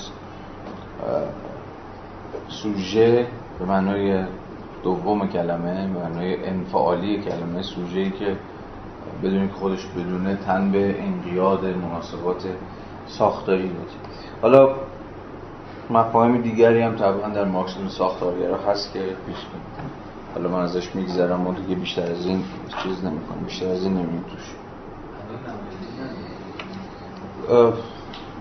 کسی که رسما خودشو مارکسیسم آلتوسری به نامه نه ولی تراوشات مارکسیسم ساختارگرایی آلتوسر تراوشاتش هنوز وجود داره. یا دست کم مفاهیمی از مفاهیم آلتوسری هنوز دست اندر کار مثلا خود مفهوم ایدئولوژی و آلتوسری کلمه هنوز نظری مارکسیستی داره کار می‌کنه. یا مفهوم خطابش مفهوم استیضاحش مفهوم سوژهش مفهوم articulation ش مفصل بندیش حالا این همه توضیحات یا overdetermination ش overdetermination ش بسیار مفهوم مهمیه که اگه به فارسی بخوایم ترجمهش کنیم شاید ترجمهش به علیت چند جانبه بد نباشه. Over determination. که از مهمترین مفاهیم اوست. یا مفهومی مثل conjuncture ش مفهوم اتصالش. که عملا تعبیر دیگه برای مفهوم articulation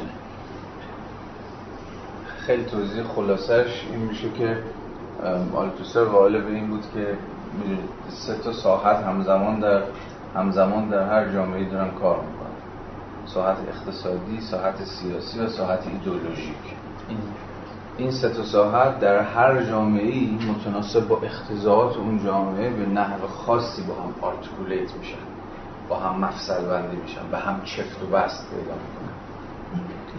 و عملا هر, هر, هر جامعه در حکم نوع خاصی از articulation این سه ساحت اجتماعی یعنی نوع خاصی از چفت و بست امر اقتصادی، امر ایدئولوژیک و امر سیاسی.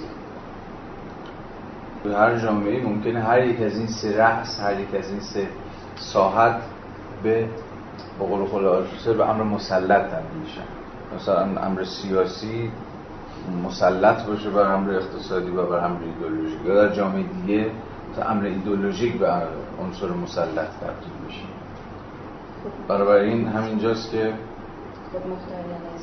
همینجاست که مفهوم استقلال نسبی و خودمختاری نسبی آلتوسر هم شکل چیز میشه سر کلش پیدا میشه. می‌تونید حدس بزنید که اینجا توسر داره تلاش می‌کنه خودش از الگوی کلاسیک زیربنا روبنا خلاصه بکنه. زیربنایی وجود داره که روبنای خودش رو می‌سازه. حالا آلتوسر به رسمیت می‌شناسه که حدی از استقلال نسبی می‌تونه وجود داشته باشه. متناسب اما با چی؟ هر جامعه ای بر حسب اینکه چه نوع articulation ی بین این سه تا ساحت اتفاق میفته گرچه آلتوسر همه بداعت نظریش رو با مفهوم in the last instance که مفهوم بود که تا سالها و حتی هنوز هم بلای جان مارکسیز بود به نظرم کل این بداعت نظریش رو دود می‌کنه میفرسته هوا. در وحله نهایی شنیدین؟ اما در وحله نهایی اقتصاد تعیین کننده است. اینجا آلتوسر بین امر تعیین کننده و امر مسلط فرق قائل اقتصاد در وهله نهایی همچنان تعیین کننده است. یا in the last analysis. in the last instance. در تحلیل نهایی یا در وهله نهایی اقتصاد همچنان تعیین کننده است. اما امر مسلط در هر دوره تاریخی می‌تونه هر یک از این سه ساحت باشه. حالا اینکه چگونه می‌شود بین امر مسلط و امر تعیین کننده پیوند برقرار کرد و مثلا امر مسلط تو چه پایه می‌تونه امر تعیین کننده رو که همیشه امر اقتصادیه. می‌تونه محدودش کنه مشروطش بکنه. به حال یکی از پرسش است که همواره نزد آلتوسر بحث برانگیز باقی میمونه. اما اتونومیزم ایتالیایی. اتونومیزم ایتالیایی از دهه 1970 شکل گرفت. اتونومیست ایتالیایی اما دست بر قضا بیشتر از اینکه با کاپیتال کار داشته باشن با گروندریسه کار دارن. گروندریسه براشون خیلی مهمتره. و اساسا طرح مارکس در گروندریسه را از طرح مارکس در کاپیتال می‌دونن از این حیث اونا تقریبا تنها جریانی هم که براشون گروندریسه مهمتر از خود کاپیتاله. در واقع باور پذیرفته اینه که مارکس هم صورت بندی رو که در گروندریسه به دست داده بود. در کاپیتال یا کنار گذاشت یا اصلاح کرد. و بنابراین همواره باید رفت سراغ آخرین version یک متفکر. آخرین version ی که از خودش به جا گذاشته و باید به اون اصالت داد ولی خب اتونومیست ایتالیایی و خب در رأسشون هم این رفیقمون آنتونیو نگری که احتمالا مهمترین تفسیر رو بر گروندریسه نوشته در کتاب Marx beyond Marx. که از عنوانش هم می‌تونید حدس بزنید که مارکس فراسوی مارکس. یعنی مارکس چگونه از خودش فراتر میره در گرونریسه و چگونه گران ریسه کتابی است که یه مارکس درش به خودش هم حتی محدود نیست و از مرزهای خودش هم حتی عبور می‌کنه. در اینجا در اتونومیست ایتالیایی در واقع این باور به اینکه یک متفکر مساوی با آخرین نسخه که از خودش به جا گذاشته تا حد زیادی ابطال میشه. این رو احتمالا بیشتر از هر متفکر دیگری می‌شود در قبال کی صادق دونست. که version آخرش version چیزش نیست. لوکاچ. لوکاچ تقریبا که چه کنم تحقیقا همه کارهای جوانی خودش رو اگر نه تکفیر که دست کم نفی کرد.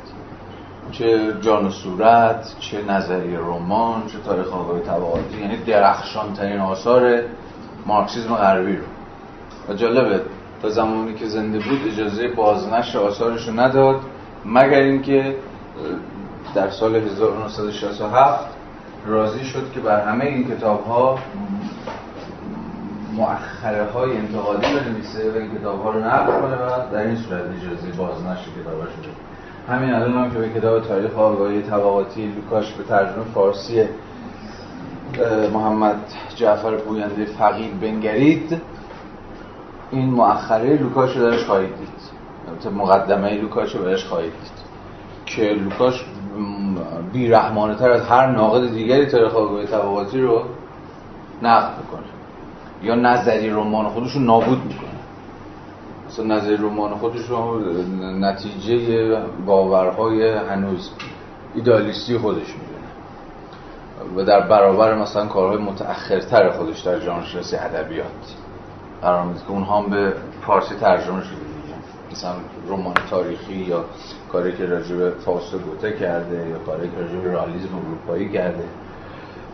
ولی جالب اینه که اگر لوکاچ لوکاچه دقیقا به همون کارهایی که خودش یعنی version نهاییش منتقد و نافی و مخالفش بود. امروز تاریخ آگاهی طبقاتی رو همچنان می‌خونیم مستقل از اینکه لوکاچ گدا پرت می‌کردی گوشه ای و فکر می‌کرد که در تاریخ آگاهی طبقاتی فقط چرت گفت. یا در نظریه رمان نوشت دری‌وری‌تر. خواننده و این از نکات جالب دیگه. که آیا یک نویسنده یک مؤلف تا چه حد نسبت به اثر خودش حق داره؟ مثلا حق داره. خیلی نکته عجیب. لوکاش از خیلی case عجیب غریبی. همین جوری لوکاش case عجیب غریبی.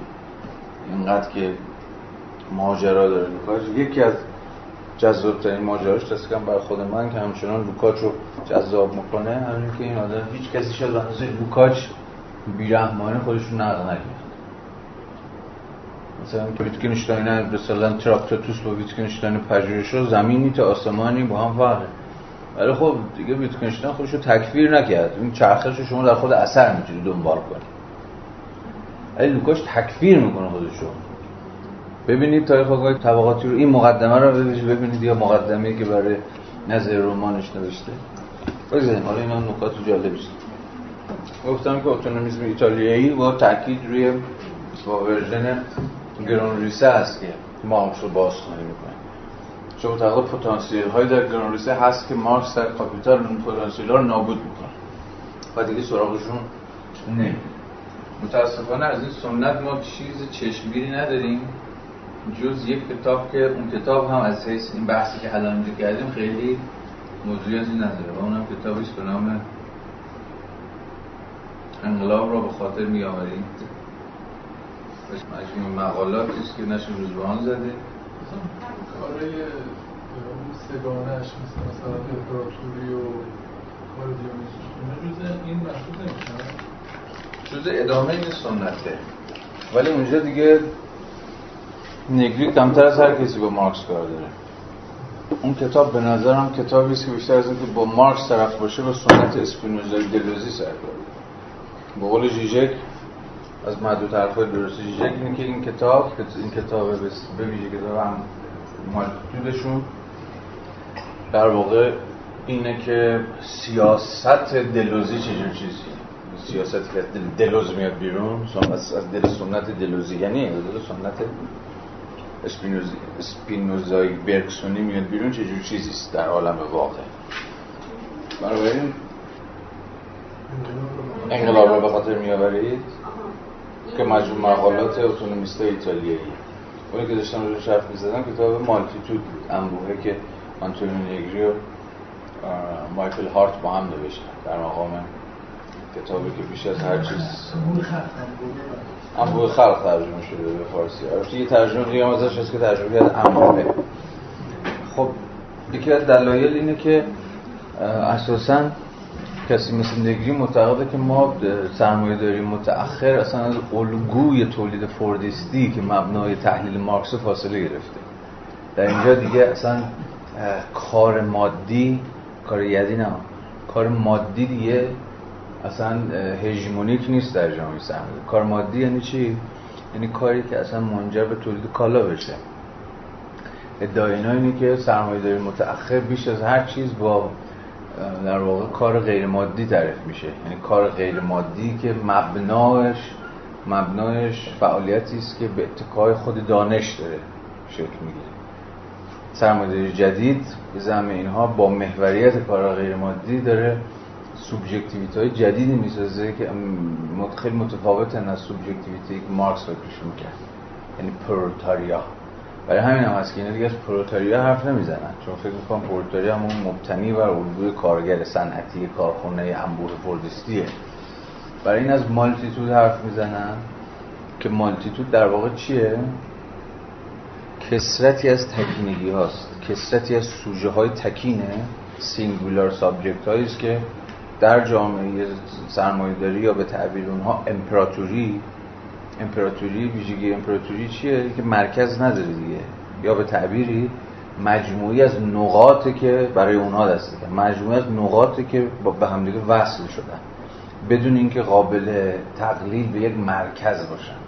حالا مرکز می‌خواد دولت باشه می‌خواد مرکز خود سرمایه باشه هر چیز شبیه امپراتوری برای اونها در واقع شبکه است. یه شبکه پیچیده از ارتباطات فراملی که خب طبعا قرار که سرمایه رو به گردش در در چنین نظام امپراتوریایی به این دلیل که ما مرکزی دیگه نداریم روایت اینا رو دارم میگم فارغ از موافقت یا مخالفت. به این دلیل که ما مرکزی نداریم سوژه مرکزی هم نداریم. سوژه هم که اگه این قیام بکنه اگه این تکون بخوره مثلا کل سیستم کلپس می‌کنه. ما مجموعی از سوژه های سینگولار داریم که در موقعیت های مختلف و حسب پرابلم های مختلف می‌تونن تبدیل به سوژه های شورشی بشن. و مالتیتود کسرت یا به قول خودشون اسمبلیه. اسمبلی رو چی در سرهمبندی همون تعبیر دقیق چیزی هم هست دلوزی هم هست assembly. در واقع سرهمبندی این سوژه های تکینه بدون اینکه این سوژه ها در یک کلیت واحدی به نام مردم به نام پرولتاریا یا هر چیزی شبیه به این ادغام بشه. این هر یک از singularity خودش رو حفظ می‌کنه تکینگی خودش حفظ می‌کنه. ولی عملا در پیوند با همدیگه هم عمل می‌کنه برای این دیگه کارگر به معنی پرورتر دیگه موجودیتش از دست میده برای چون الگوی پرورتر مبتنی بر فرض گرفتن همچنان سرمایه‌داری صنعتیه. برای اونها سوژه های جدید به ویژه سوژه هایی که در نسبت به نوع خاصی از نظام دانش دارن عمل می‌کنن. برای همین از اینجور سوژه های شناختی حرف می‌زنن از cognitive subject ها سخن برای همین هم از گروندریسه برایشون مهم میشه. چون تو گروندریسه مارکس بحثی می‌کنه راجع همین موضوع. راجع به social intellect یه جور intellect چی ترجمه کنه که ترجمه ابلهانه ای مثلا عقل اجتماعی. عقل اجتماعی که انگار نوع خاصی از سوبژکتیویته است. نوع خاصی از آگاهیه که درون خود مناسبات تولید داره به شکل اجتماعی شکل ولی مثلا به ادعای اینها دیگه این خط این خط تحلیلی توی کاپیتال دیگه تا حد زیادی از دست میره. این جدی گرفتن سوشال اینتלקت و اینجور بحث. حالا اینا همه چیزاست دیگه. اینا بحث بسیار پردامنه ایه که حق مطلبش رو نمیشه اینجا ادا کرد خودتون باید برید سراغش اگه بهش علاقه من همین سوال پویش ارزش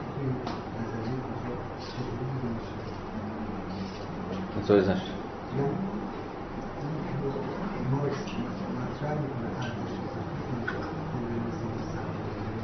ارزش اضافه که کل نظام سرمایه‌داری رو داره می‌سازه که نظری جایگاهش کجاست خب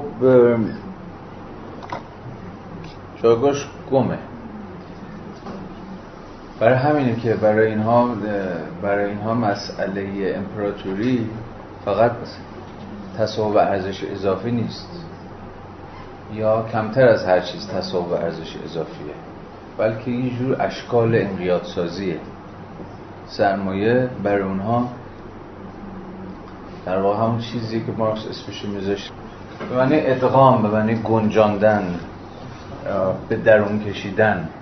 یه جور ادغام یعنی انقیاد واقعی. یا ادغام واقعی. یعنی سرمایه در نهایت همه رو در اون خودش سابسیوم می‌کنه. در خودش حل می‌کنه. همه رو در خودش میگنجونه. همه رو در خودش منحل می‌کنه به تعبیرش به نظر بهترین تجربه انقیاد واقعی یا انقیاد بالفعل. حالا این برای این برای این همین از مجرا همین مفهومه که کسی مثل نگری مارکس رو در پیهان با فوکو می‌کنه یه کتاب هست مجموعه گفتگوهای با نگری و با هارت و یه مقاله با دلوزه به نام بازگشت به آینده. اگه این کتاب دیدین ببینید بخونیدش. اونجا نگری میگه که چرا و کجا مارکس با فوکو مهم میشه. چرا یا به تعبیر مارکس باید با فوکو خون. از مجرا همین مفهوم. انقیاد واقعی. سرمایه کارش انقیاد واقعی. یعنی اشکال سلطه خیلی مهمتر میشه. چگونه این سرمایه داری؟ سلطه خودش رو فراگیر می‌کنه. برای اینها این subsume شدن subsume شدن ادغام شدن انقیاد یافتن خیلی مهمتر از استثماره. استثمار صرفا یکی از اشکال انقیاده. subjection چرا؟ subjection هم میشه ولی این ترم مارکسیه که حالا می‌تونیم ادغام واقعی ترجمهش کنیم. حالا یا هر چیز شبیه. برای مهم میشه دیگه. تقلای نگری یا اصلا ایتالیایی بر خوندن مارکس با کوکو اینا یعنی این خودش نشون دهنده چیز دیگه. پویایی نظریه هاست این نظریه چقدر دینامیکه مدام دارن سعی می‌کنن با وام گرفتن از دیگر سنت ها دیگر آدم هی خودشون از لحاظ نظری تجهیز بکنن. و گستره وسیعتری از مسئله رو توضیح بدن. خب برای همین هم هست که خب خیلی هم مثلا نگری مارکسیست نمی‌دونن. می‌دونن اصلا مارکسیست نیست. تو می‌دونید این دیگه اهمیتی نداره. حالا مارکسیست هست یا مارکسیست نیست اصلا مهم اصلا کوچکترین اهمیت پیدا نمی‌کنه این وسط. مهم اینه که یه نظریه چقدر می‌تونه یا تا کجا می‌تونه واقعیت رو توضیح بده. به نحو بسنده تری توضیح بده. حالا که مارکسیست نیست به درک مارکسیست. اگه مارکسیست بودن مثلا چیز واجد اصالته. بر صورت اگر هم دعوایی باشه که به نظرم هست اینه که بتونیم نشون بدیم که مثلا پشت گوش انداختن نظریه استثمار یا جدی نگرفتن نظریه تصاحب ارزش اضافی چه پیامدهای نه فقط تحلیلی بلکه چه پیامدهای سیاسی داره. من شخصه فکر می‌کنم که اساس نظریه مارکس در اون چیزی که مارکس مارکس می‌کنه نظر ارزش اضافیه. یعنی چه خوشمون بیاد چه بدون بیاد. میشه گوشه های از مارکس رو کند و دیگر نظری ها مثلا سعی کرد که آمیزه جدیدی به دست داد. این کار رو میشه با هر کسی کرد. ولی اگر قرار باشه که یعنی مارکسیست بودن مثلا یه شرط بیشتر نداره. همین نظر ارزش اضافی. شما هنوز قابلید به نظر ارزش اضافی؟ یا به تعبیر تصاحب ارزش اضافی؟ به راستی فکر می‌کنید چیزی به کار پرداخت نشده وجود داره که میشه مبنای انباشت یا نه؟ اینو تعطیلش می‌کنه یا اینو و خود این هم در گروه این که تو نظر ارزش مارکس دفاع کنید. اگه نشه از نظر ارزش مارکس داریم تقلا می‌کنیم توضیحش بدیم دفاع بکنید نظری ارزش اضافی هم دود میشه و هوا میشه این به نظرم خیلی همبسته است. و فضای نیگری روح مارکسی حاکمه. ولی اون هسته سخت مارکسی که میگن نظریه تصاحب ارزش اضافی باشه خیلی از جاها می‌بینید که ردش پیدا نیست. مثلا نگری خودش اصلا درگیر توضیح نظریه ارزش یا هر چیز شبیه این نمی و آخرین که اینو بگیم و دیگه بحث رو تموم بکنیم یه سنت با مزه به مارکس تحلیلی که به حال مارکسیسم هم این اینم سنت جذابیه. ولی خب این سنت هم جدا از اینکه هگلی نیست و خیلی ضد هگلیه سعی می‌کنه که مارکس رو از همه تحنشست های دیالکتیکیش دوری بکنه. برای مارکسیست تحلیلی هم بیش از هر چیز نکته مهم در واقع به یک معنایش تجزیه نظریه مارکسیه. چگونه نظریه مارکسی رو می‌شود به مجموعی از گزاره های تایید پذیر تجزیه کرد؟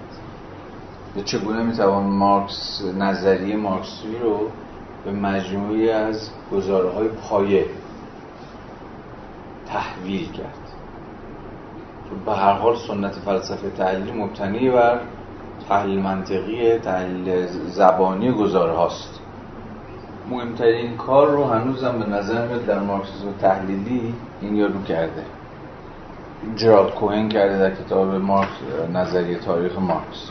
که به فارسی متاسفانه بدی ترجمه شد در واقع کوهن و بعدا حالا نماینده های دیگه مارکسیسم تحلیلی که تو حوزه مختلف کار مختلف کردن مثلا ایف اولین رایت هم توی نظریه تحلیل طبقاتی.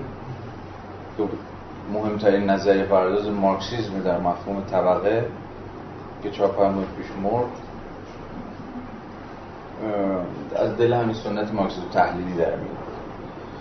به حال مارکسیسم تحلیلی مسئله شون اینه که چگونه می‌تونن که در واقع نظریه مارکسی رو به هم چون گفتم مجموعی از گزاره های قابل تایید تجزیه بکنن.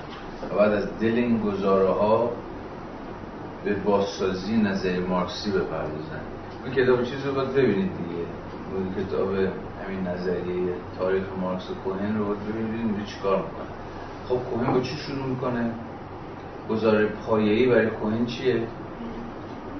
دوستان باید برسید به یک گزاره پایه دیگه. از دل گزاره پایه دیگر گزاره ها رو استنتاج می‌کنه.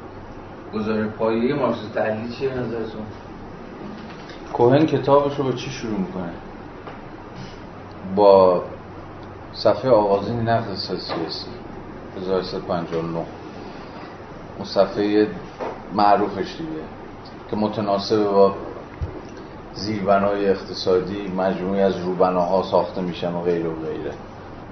بتونه مقدمه معروف دیگه. مهم معروف که از مارکس هست. که جایی که داره توضیح میده که چه نسبتی بین چگونه زیربنا روبنا رو مشروط می‌کنه. و انقلاب اجتماعی زمانی اتفاق میفته که نیروهای تولید با مناسبات تولید در تضاد قرار بگیرن و از اینجا به بعدی که ما با با یک انقلاب اجتماعی مواجه خواهیم خب تنش بین تفسیرهای ابژکتیو از تاریخ و تفسیرهای سوبژکتیو از تاریخ همونجاست دیگه با این گزاره پایه شروع می‌کنه که خیلی هم از این حس نزدیک به دعوی بنیادین مارکسیسم ساختارگر فرانسوی. اول از هر چیز مناسبات تولید وجود دارد. و متناسب با مناسبات تولید نیروهای مولد شکل میده از دل این گزاره پایه کل نظر مارکسیسم رو سعی می‌کنه استخراج بکنه. و همین هست که چیز خیلی براش مهمه. برای اینها. مثل نقل سیاسی 1359 به خود مارکس هم بهش ارجاع میده تو کتاب کاپیتال میگه در کتاب قبلی هم گفتم که در صفحه آغازین فصل اول هم میگه دیگه اشاره می‌کنه بهش. صفحه مثلا 65 همون جمله معروفش تو ثروت جوامعی شیوه تولید سرمایه داری بر آنها حاکم است همچون توده عظیمی از کالا فلان. این توده عظیمی از کالا رو خودشان رفرنس کارل مارکس در نقل سیاسی برلین 1359 این متن برای مارکس تحلیلی ها خیلی مهم چون اونجاست که مارکس از اولویت مناسبات تولید سخن میگه و از دل مناسبات تولید در پیوند با مناسبات تولید از نیروهای مولد حرف می‌زنه و کل دینامیزم تاریخ چیه؟ تنش بین مناسبات تولید و نیروهای مولد. همین تنش بین شرایط ابژکتیو جامعه است که اسمش میشه مناسبات تولید با عاملان سوبژکتیو تاریخ. به این معنا کل پویایی تاریخ رو مارکسیسم تحلیلی به ویژه کوهن از قبل نسبت تنش آلود بین شرایط ابژکتیو و عاملیت سوبژکتیو سعی می‌کنه توضیح بده. یعنی به زبان مارکسی مناسبات تولید و نیروهای مولد. برای همین هم هست که اسم کتابش فلسفه تاریخ مارکس دیگه او مطمئنا به معنای هگیلی کلمه فکر نمی‌کنه چیزی به نام فلسفه تاریخ وجود داره. شما از هیچ مارکسیست تحلیلی اصلا از هیچ کسی که کارش فلسفه تحلیلیه نمی‌تونید باور به اینجور فلسفه تاریخ معنی هگیلی کلمه رو انتظار داشته باشید. به این معنا که قایتی وجود داره و تاریخ سر در پی این قایت گذاشته. به این معنا فلسفه تاریخ مارکس کتاب آقای کوهن رو داره از چی حرف می‌زنه؟ یا اصلا فلسفه تاریخ او چیه؟ با دینی که به مارکس داره. نیروی راهبر تاریخ چیزی جز این تنش نیست. جز این بقول خودش تنش هم میگه تضاد. فلسفه تاریخ مارکسی تضاد گشوده نه حتمیه. تضاد گشوده این سرنوشتش گشوده است. تضاد گشوده بین این شرایط ابژکتیو و اون عملیات های اینه که مسیر تاریخ رو تعیین می‌کنه. و حالا یک فیلسوف تحلیلی باید از منظر تحلیل این گزاره ها مسیر تاریخ رو نشون بده. خب همه این سنت هایی که گفتم امروز عملا کمتر یا بیشتر حول کل میراث مارکسی حالا با تمرکز بر کتاب کاپیتال شکل گرفت این دعوا دعوای این سنت ها با همدیگه رد و نفی های این سنت ها در قبال همدیگه همچنان در جریان. به این معنا خواندن کاپیتال چیزی جز رفت آمد بین این سنت های تفسیری نیست. ما هیچ دسترسی بیواسطه ای به خود متن ها نص مارکس. حرف خود مارکس نیت خود مارکس هر چیزی نداریم. ما از مجرای این تفاصیلی که داریم نزدیک میشیم به خواندن متن.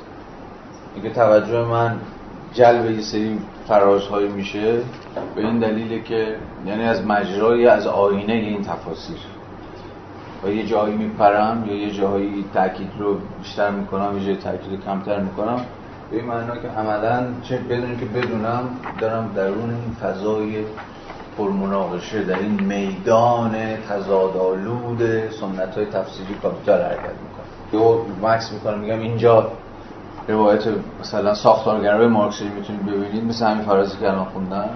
یه جای دیگه می‌تونید مثلا تاکید رو بر چیز دیگه میشه رد هگل رو می‌تونید اینجا خیلی پررنگ‌تر ببینید. به این معناست که داریم بین این تفاصیل حرکت می‌کنیم. بدون اینکه لزوما نسبت بهش مشرف باشیم. لزوما نسبت بهش آگاه باشیم. فکر بکنم که به رغم همه اینا نمی‌توان حسرت نخورد آرزو نداشت.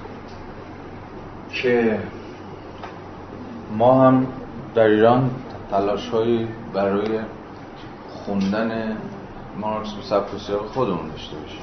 نه به سبک سیاق ایرانی مثلا انگار ببین این مثلا مارکس به ژاپنی به این معنی که این از حال آب و هوای ژاپنی مثلا از فرهنگ ژاپنی تاثیر گرفته. بیشتر گویا یک مختصه تاریخیه. یعنی ژاپنی چجوری فهمیدن مارکس همونجور که می‌تونید بگید مثلا فرانسوی ها هگل چجوری فهمیدن یا کانت چجوری فهمیدن؟ همچنان این سوال از سوال دارم می‌کنم از خودم میگه یه سوال ساده تر اینه که در ایران می‌شود همین جریان شناسی رو دست داد. ما اولین تلاش ها برای فهم کاپیتال که مثلا شکل گرفت در ایران؟ اولین تفاصیلی که ما از نظر ارزش داریم کاری که ایجاج اسکندری در مجله دنیای تغییرانه کرده یه جوان تازه از فرنگ برگشته ای که هنوز هم مقالاتش رو می‌خونید به اشراف او نسبت به نظر ارزش احتمالا درود خواهید فرستاد. به زبان ساده ای اسکندری اولین کسی که داره کاپیتال رو نظر ارزش رو داره سعی می‌کنه توضیح بده. در 1310 یعنی زولوشه مثلا 80 90 سال پیش. مثلا دعوای دوره مثلا آتی سلطان زاده و در خانه اموغلو و اینها تو زمان تاسیس حزب کمونیست ایران در سال 1299 دعوا بر سر نظر ارزش نیست. دعوا بر سر نقش بورژوازی تو انقلاب. نقش بورژوازی در خلاصی از استعمار نقش پرولتاریا در مثلا پیشبرد انقلاب سوسیالیستی و اینجور چیزاست. مسئله بر سر راه رشد غیر سرمایه داریه آیا باید از انقلاب ورژاد دموکراتیک بکنیم؟ و بعد به سوسیالیسم بزنیم یا رشد غیر سرمایه‌داری وجود داره خودمون می‌تونیم سرمایه‌داری دور بزنیم. خب این دقیقا هم بحثاییه که یه نسل قبلتر هم باز مارکسیست های ایرانی درگیرشن مثلا سوال چیز کتاب بسیار مهم اساس تاریخ نقش ارامنه در سوسیال دموکراسی ایران رو ببینید. بسیار کتاب مهمه اساس تاریخی. چون در اولین مارکسیست های ایرانی جز ارامنه دیگه. ارامنه رشت و تبریز و اینجور جاها.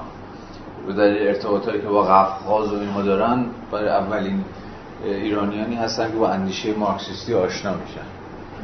اونجا بحثاشون رو ببینید نقش ارامنه در سوسیال دموکراسی ایران. محمد حسین پناه نویسنده نیست دیگه. جمع کرده اسناد مجموعه از اسناد. مثلا اونجا نامه هایی که همین سوسیال دموکرات های ارمنی به پلخانوف و کاوتسکی اینا می نویسن رو ببینید. نامه نویسن سوال می‌کنن دیگه. کل پرابلم مارکسیست اول ایرانی چیه تو اون دوره؟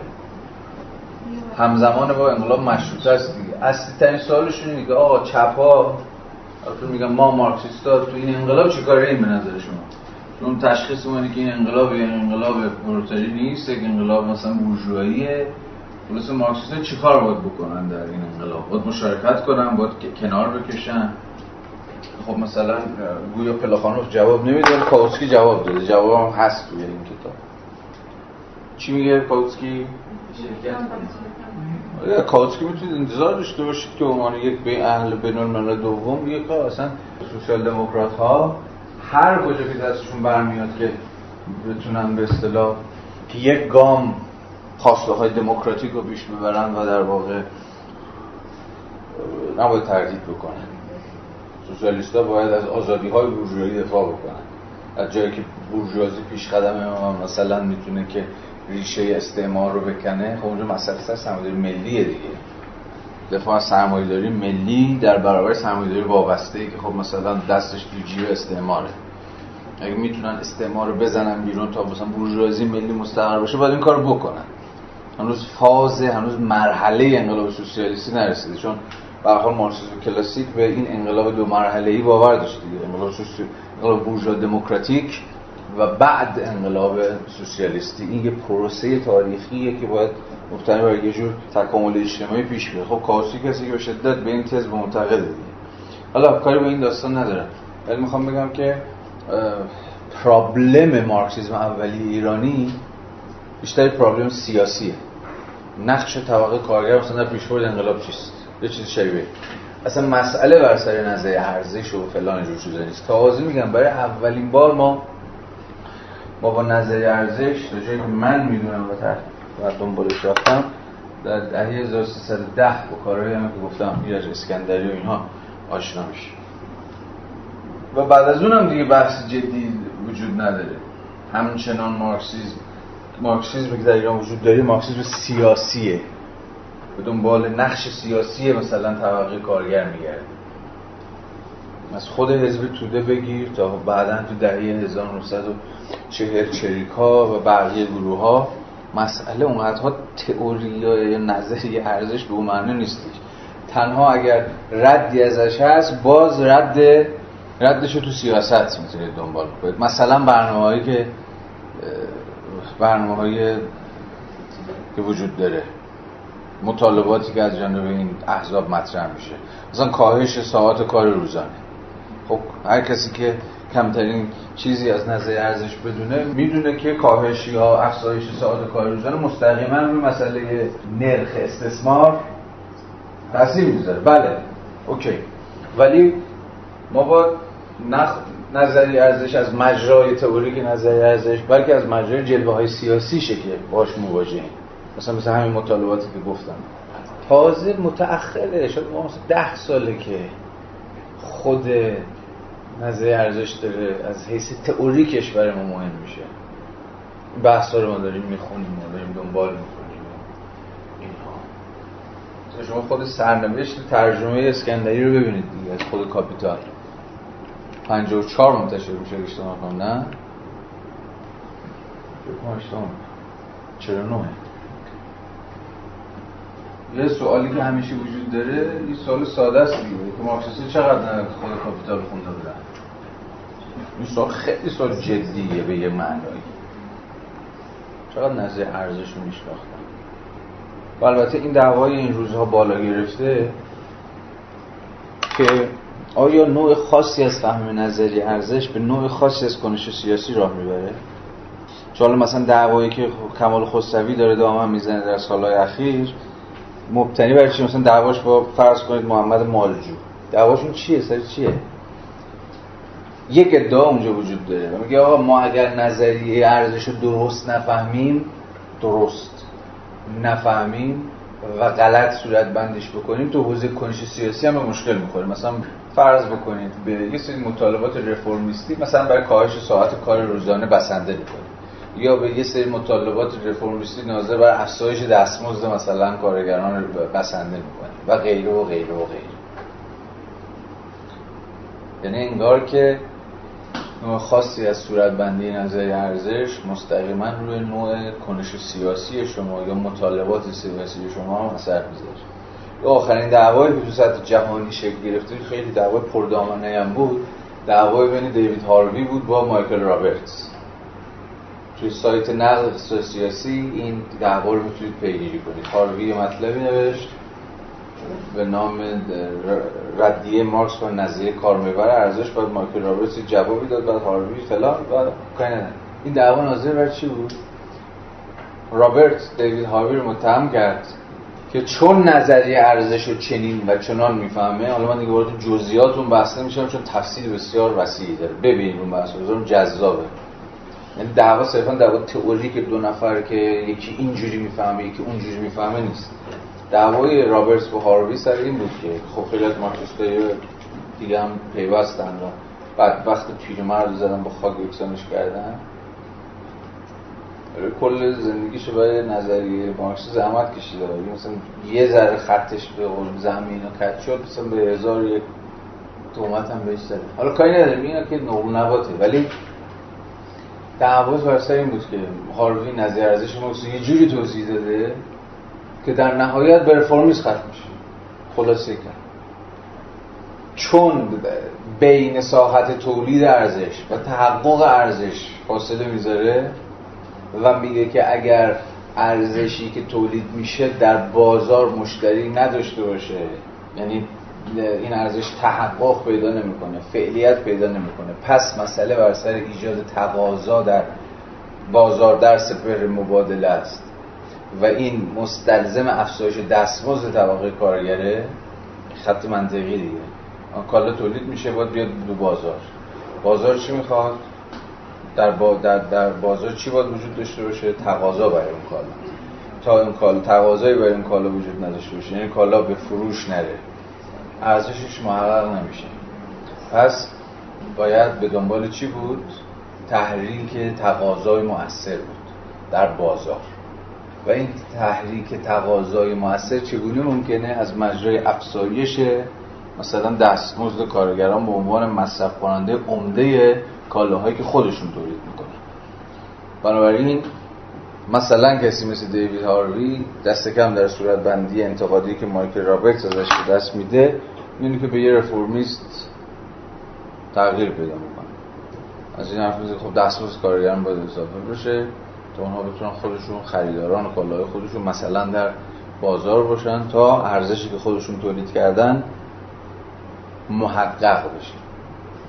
خب مثلا حرف رابرتس این چیز مایکل رابرتس اینه که این بازی رو خود مارکس در کاپیتال مردود اعلام کرده که راست هم مثلا در صفحه 636 به 7 مارکس به صراحت از نابسندگی افزایش دستمزدها حرف می‌زنه. روشن است که در بهترین حالت هم افزایش مزدها فقط به معنای کاهش کمی در مقدار کار نپرداخته است که کارگر باید فراهم کند. این کاهش هرگز نمی‌تواند تا آن حد پیش رود که خود نظام را تهدید کند. صرف نظر از کشمکش های شدید درباره نرخ مزد بالا رفتن قیمت کار که ناشی از انباشت سرمایه است همیشه مستلزم یکی از گزینه های زیر است که حالا داستان حالا بهش خواهیم رسید. ولی می‌خوام بگم که به حال سرتون درد نیارم. داستان سر اینه. یا سوال سر اینه. خودتون فکر کنید. من جوابی نمی‌خوام بدم. آیا برنامه سیاسی یک حزب یا یک جریان یا یک, یا یک جبهه چپ مستلزمه. نوع خاصی از صورتبندی نظریه ارزشه. به تعبیر ساده تر فهم ما از نظریه ارزش مستقیما به کنش سیاسی ما راه می‌بره. یا نه؟ این پرسش بذارید باز بمونه و بعدم بهش و هم جنبش های رفرمیستی توی این سنت ها قرار می‌گیرن یا پخشن ببین سوسیال دموکراسی اینا رو باید به مسابقه جریان سیاسی فهمید. جریان سیاسی که یه جورایی در نسبت به مارکسیسم شکل گرفتن خب خیلی وسیع‌تر از این حرف اینا بیشتر سنت های فکری هست سنت نظری هست اونم به ویژه در پیوند با تفسیرشون از کاپیتال و نظری ارزش. ببین مثلا فرض کن که آخه این خیلی داستان میشه. مثلا سوسیال دموکراسی که میگیم ما که یه سوسیال دموکراسی سوسیال دموکراسی آلمانی سوسیال دموکراسی روسی. سوسیال دموکراسی اسکاندیناوی. آره. یا مثلا کمونیسم. کمونیست اروپا مثلا. چون حزب کمونیست فرانسه مثلا مستقیم موضوع ساختاری فرانسویه. نه. یا مثلا چه می‌دونم حزب حزب دست چپی ایتالیایی مثلا فهمشون از ماجرای نظری ارزش اصلا اتونومی محتمل اتونومیزم ایتالیایی نه. مثلا احزاب چپ مثلا چیزی ندارم. تصوری راجع به نظر ارزش رو بحث ندارم. احزاب بیشتر مسئلهشون برنامه سیاسیه. یعنی برنامه شرایط کار ساعت کار بیمه ها نمی‌دونم فلان فلان فلان فلان فلان. این بحثی که من داشتم دنبال می‌کردم بیشتر اگر چیز از این شد قول سنت تفسیری سر کاپیتال بود. جایی که می‌رسیم به احزاب سیاسی مثلا دموکرات ها کمونیست ها آنارشیست ها غیره غیره غیره غیره کار تقلیل پیدا می‌کنه به برنامه. هر یک از اینا تو برنامه سیاسی. سوالی که من مطرح کردم آیا این برنامه هیچ نسبتی با فهم شما از نظر ارزش داره نه همین الان من تو یه حزب مثلا چپ ایران تشکیل بدیم بخوام یه برنامه براش بنویسیم. این برنامه رو متناسب با فهمی که از نظر ارزش داریم استخراج بکنیم یا نه مثلا تو می‌تونی نظر ارزش رو مثلا تو سطح و سیاق مارکسیسم ژاپنی بفهمی. من مثلا نظر ارزش رو به سطح و سیاق مارکسیسم تحلیلی بفهمم. باید در نهایت کلی برنامه سیاسی با هم اجماع کنیم. حالا من تفسیر اینم. چون دادم خیلی خطرناک میشه. اگر بخوام بین حوزه نظری و حوزه عمل یک نسبت یک به یک برقرار اینجور در نهایت برسیم به پیوریتانیزم. اینجوری همه باید اینجوری بفهمیم نظر ارزش رو تا مثلا بتونیم با هم دیگه کلی یه چیز اتحاد عمل داشته باشیم. من اینجوری نمی‌فهمم. در نهایت می‌دونم خب مثلا مهم نیست. تو ساعت عمل تو ساعت پراکسیس ما در بتونیم یه اجماع بتونیم به اجماعی تو حوزه برنامه ها برسیم. برنامه های آلترناتیو ما چیه برای واسه اداره این مملکت؟ اصلا تو نظر ارزش بلد نیست. من نظر ارزش اصلا به گوشم نخورد. میگم به درک. مهم نیست. دعوا خون و خون کشی هایی که الان شکل گرفته که بگم چند تا مستاقشو زدم. سر اینه که اینا فکر می‌کنن که اگه فروغ اسد پور نظر ارزش رو با اونویی می‌فهمه دیگه تموم شد. دیگه رفرمیست شد و دیگه کارش تموم بود دیگه اصلا از جرگه چپ خارجه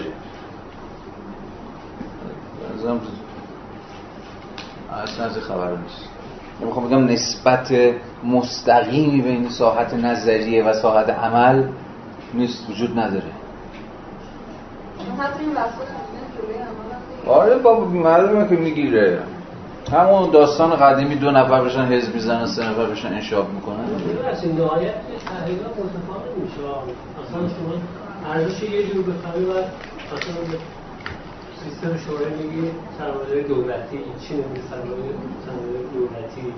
یعنی بعضی نمیگن یا مدل چینی مدل یعنی اونجا تحلیلات جدا میشه. اب نداره. تحلیل ها جدا میشه معلوم تحلیل ها همواره مبتنی بر مفاهیم مفاهیم که با اختلاف داشته باشه. من ساعت عمل حرف می‌زنم. ساعت پراکسیس. آیا من من شما حتما باید مثلا بر سر سرمایه دولتی بودن یا سرمایه دولتی نبودن مثلا شوروی به اجماع برسیم که مثلا کلی برنامه عمل با هم اجماع کنیم من اینطور فکر نمی‌کنم. جبهه هم میشه تشکیل هم واسه تا مثلا نه تا سر اون اصلا میگید جبهه خب اینا متعاره اینا متفاوته. میشه اصلا مذهبی باشی مارکسیست باشی جبهه هم تشکیل حتی تو حزب حتی من تو حزب هم فکر نمی کنم شکلی یک حزب هم مستلزم یک تفسیر استاندارد مثلا از مفاهیم فرض کنید مارکسیه. اینو شما بکنید مبنای تشکیل. شما فهم مشترک از نظریه رو مبنای تشکیل یک حزب قرار بدید یعنی از همون اول دود کردید بسید بحث نظری قلم رو اختلاف دعوا فلان هیچ وقت حل نمیشه هیچ وقت حل نمیشه. توده هم نماز خود داشتیم اصلا نماز بخون یه بزرگ یه چیزی شبیه بگیم یه چیزی شبیه بگیم. اگر توده دود شد بگید در این بود که آقا یه مانیفست یه برنامه عمل نوشتن گفتم آقا ما در حزب این برنامه رو می‌خوام بیاد حالا مزخرف بود چه بود اب نداره ولی تو ساعت خودش باید سرش صحبت کرد اون برنامه مزخرف. اینی که مثلا ما می‌خوایم فلان کار بکنیم یا برنامه مثلا می‌خوایم همه بیمارستان ها رو با بودجه عمومی اداره کنیم مثلا برنامه مزخرف مثلا دارم میگم چیزا اینجوری انداخت. اگه چیزی هست باید سر خودمون برنامه حرف زنیم. یا توافق می‌کنی یا توافق نمی‌کنی یا هر چیز ولی یه جا به تعارض توافق بر سر اب نداره. اصلا ساحتی که به تعارض نرسید نداریم. ولی مسئله سر که دامنی تعارض اونقدر نباید تنگ تعریف کرد. که همون اول به تعارض برسیم ابن ماهی دو پنج سال دیگه به تعارض می‌رسیم. منم می‌دونم. به ده سال دیگه می‌رسیم. ولی وقتی میگید آقا مبنای مشترک در فهم مثلا نظری ارزش ما میشه مبنایی که بریم زیر سر بریم زیر یک چرخ. یعنی همون اول بنیان کار اونقدر سست تعریف کردی که اصلا ببین یعنی هیچ وقت جمع نشد. یعنی هیچ وقت همراه نشد. یعنی هیچ وقت استارت کارو نزد چون میگم کدوم دو نفری رو شما می‌شناسید که اصلا تو سطح آکادمی های غرب مثلا یه جور نظر ارزش یک دعواهای عجیب و غریب سر یه جور کلمه مثلا یه امید دو تا دو تا سنت یک کلمه رو چجوری میفهم یارو به ترجمه آلمانی ارجاع میده به ترجمه فلان ارجاع یهو می‌بینید تو داستان عوض میشه. خب شما اینو بکنید مبنای کار مشترک کار مشترک در حوزه پراتیک خب معلومه که یعنی شکل نگرفتن یعنی هیچ کار نکردن. بعدی که به نظرم در سالهای اخیر در ایران افتاده همینه که چه کسی چپ هست کسی که مثلا اینجوری میفهم که اینجوری نمیفهم مثلا این چپ نیست. اینو بندازید بیرون. اینو بوده دنبالش. حرف جدید بزنیدش همین دری بری هست دیگه. همین دری بری هست. هیچ چیزی جزی نیست. آقا اینا رو ول کن. اوکی. مثلا اینا رو چپ.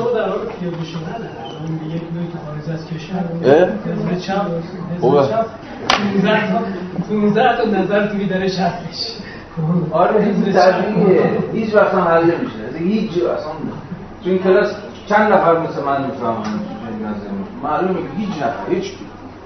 هر کسی چیز خودش داره. من یه سوال بپرسم در مورد بله بله.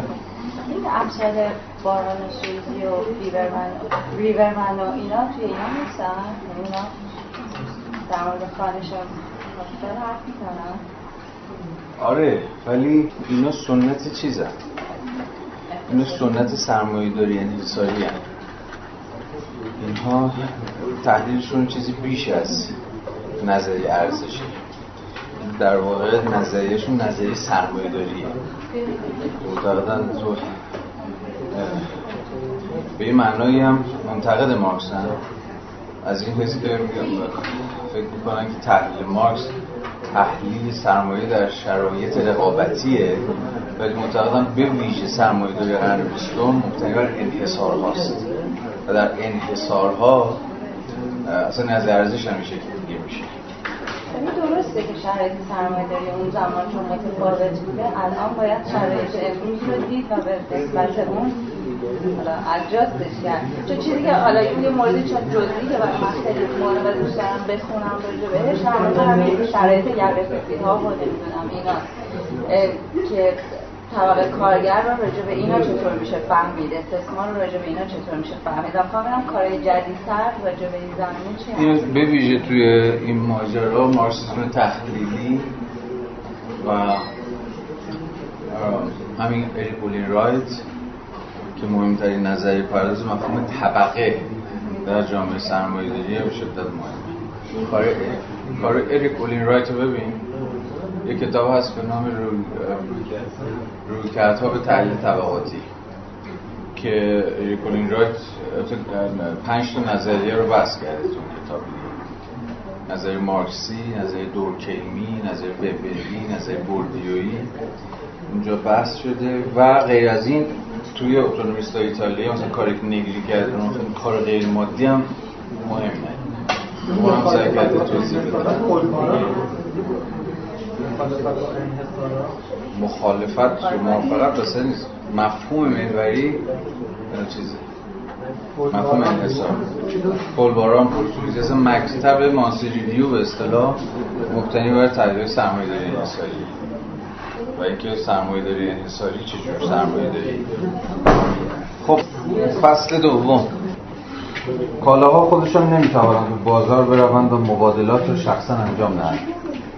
بنابراین باید دست دامن اولیای آنها که صاحبانشان هم هستند بشوید کالاها شی هستند و بنابراین در برابر انسان قدرت مقاومت ندارند. اگر مطیع نباشند انسان می‌تواند از زور استفاده کند. و بیان دیگر می‌تواند آنها را تصرف کند. برای برقراری ارتباط میان اشیا در مقام کالا باید بین اولیای آنها به عنوان اشخاصی که اختیار این اشیا در دست آنهاست رابطه برقرار شد و چنان رفتار کنند که هیچ یک جز با عملی که رضایت دو طرف را در پی داشته باشد کالای دیگری را تصاحب و کالای خود را واگذار نکنند صد البته که اینجا شما به یاد های آغازین فلسفه حق میفتید دیگه. اونجا که از مالکیت و بازشناسی مالکیت و اینها حرف میزن اونجا میگه مالکیت اگر میگه مالکیت تثبیت نمیشه مگر اینکه دیگران مالکیت من رو به رسمیت بشناسن. اینجا مارکس عملا داره از زمین حرف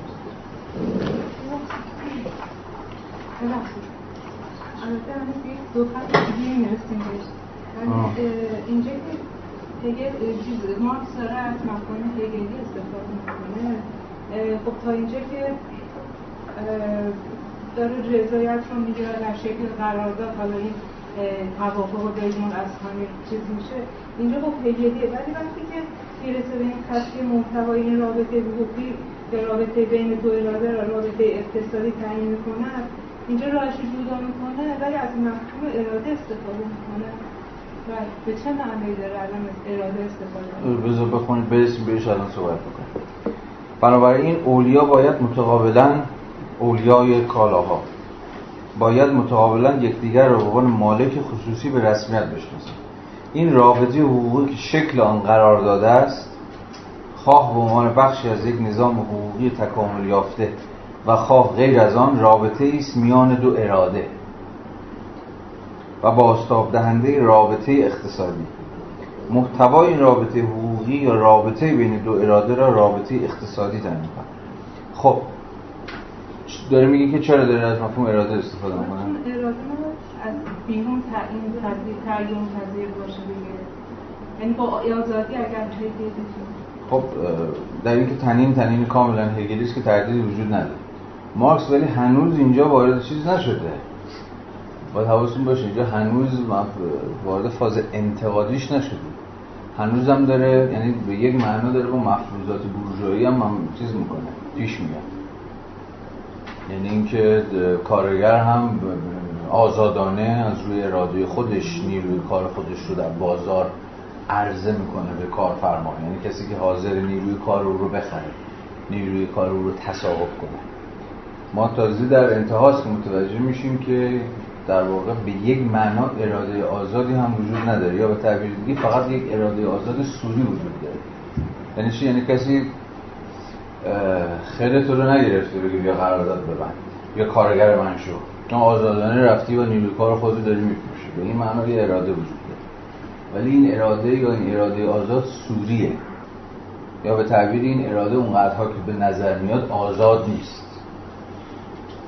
مارکس حتی در ادامه تو با سراحت بیشتری به این مفهوم اراده برمیگرده. برای اینکه نمی‌خواد از اول بگه که آقا کارگر مجبور بوده کارگر اراده نداشته یا کارگر موجود در واقع موجود بوده که پیشا پیش اختیار خودش رو واگذار کرده. ما همچنان با مفهوم اراده سرکار داریم. ولی مفهومی که در ادامه قرار دفرمه بشه یا از اراده بودن بیفت اینجا اراده نماینده اون نیازی که پشت صحنه است و اینجا به شکل اراده position شده. نیازی که به کالا داره میره که کالایی رو می‌گیره آره اینجا داره از بازار صحبت می‌کنه میگه افرادی که صاحبان کالایی که کالای خودشون رو آزادانه به بازار میارن و با کالاهای دیگه مبادله می‌کنن. البته در ادامه خواهیم دید که کارگر هم خود یک کالاست.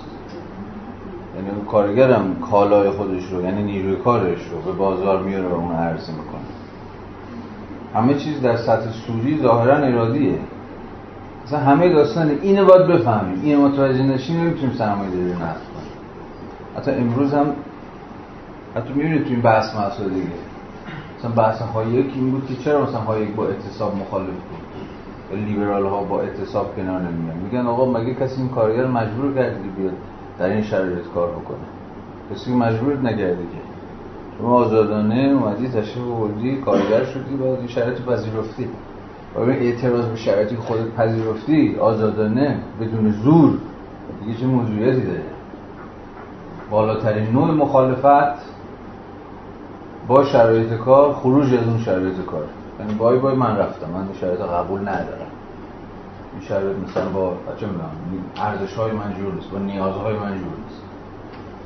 اعتصاب دیگه چیه واقعا مارکس اینو میپذیره که در شرایط سرمایه داری نیروی کار آزادانه خودش رو عرضه می‌کنه به. یعنی اصلا قصه تعریف نمی‌کنه مارکس که خب اگر نیروی کار خودش رو عرضه نکنه پس از گرسنگی میمیره. پس یک فرس نامرئی وجود داره که صرفا اراده آزاد حجابی است بر اون چی میگم؟ حالا ببینیم چجوری صورت بندی می‌کنه. فعلا باش را بیایم فعلا باز ادبیاتش بیایم جلو.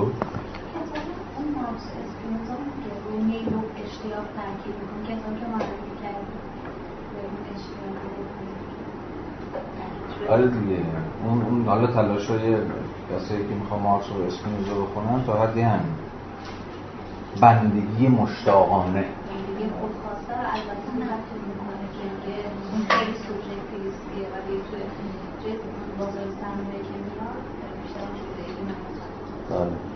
در اینجا اشخاص برای یکدیگر صرفا در مقام نمایندگان کالا و از این رو چون صاحبان کالاها وجود دارند.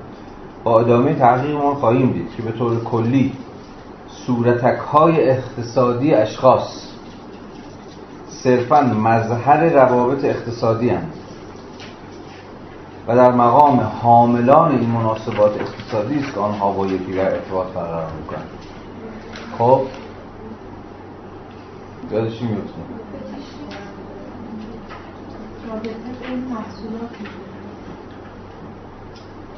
نه خیلی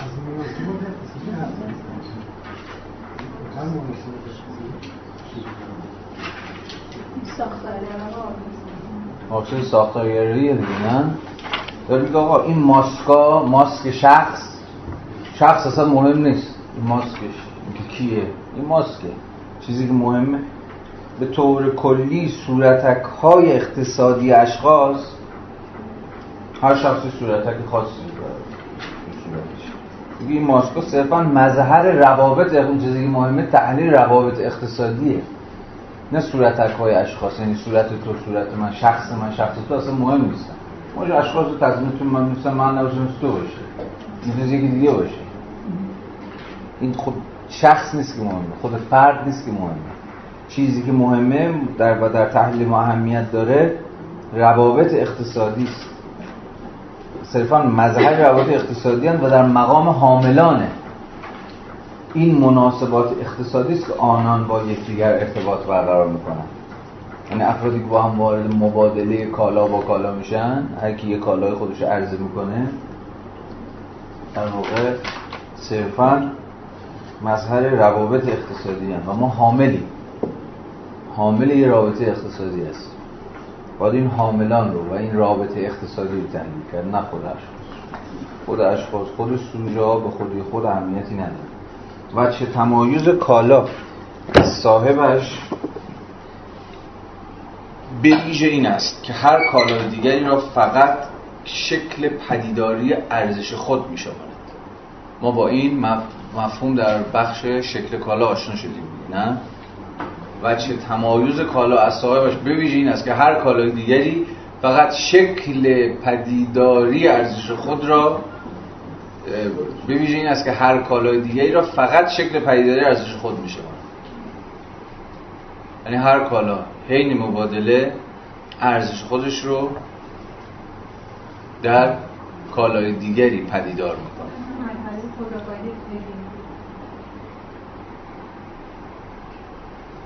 آها اینکه خود در نسبت با دیگری بله درست.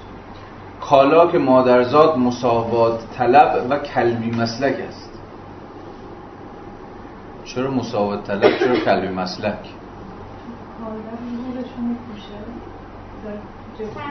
کدوم؟ خب چرا هرزه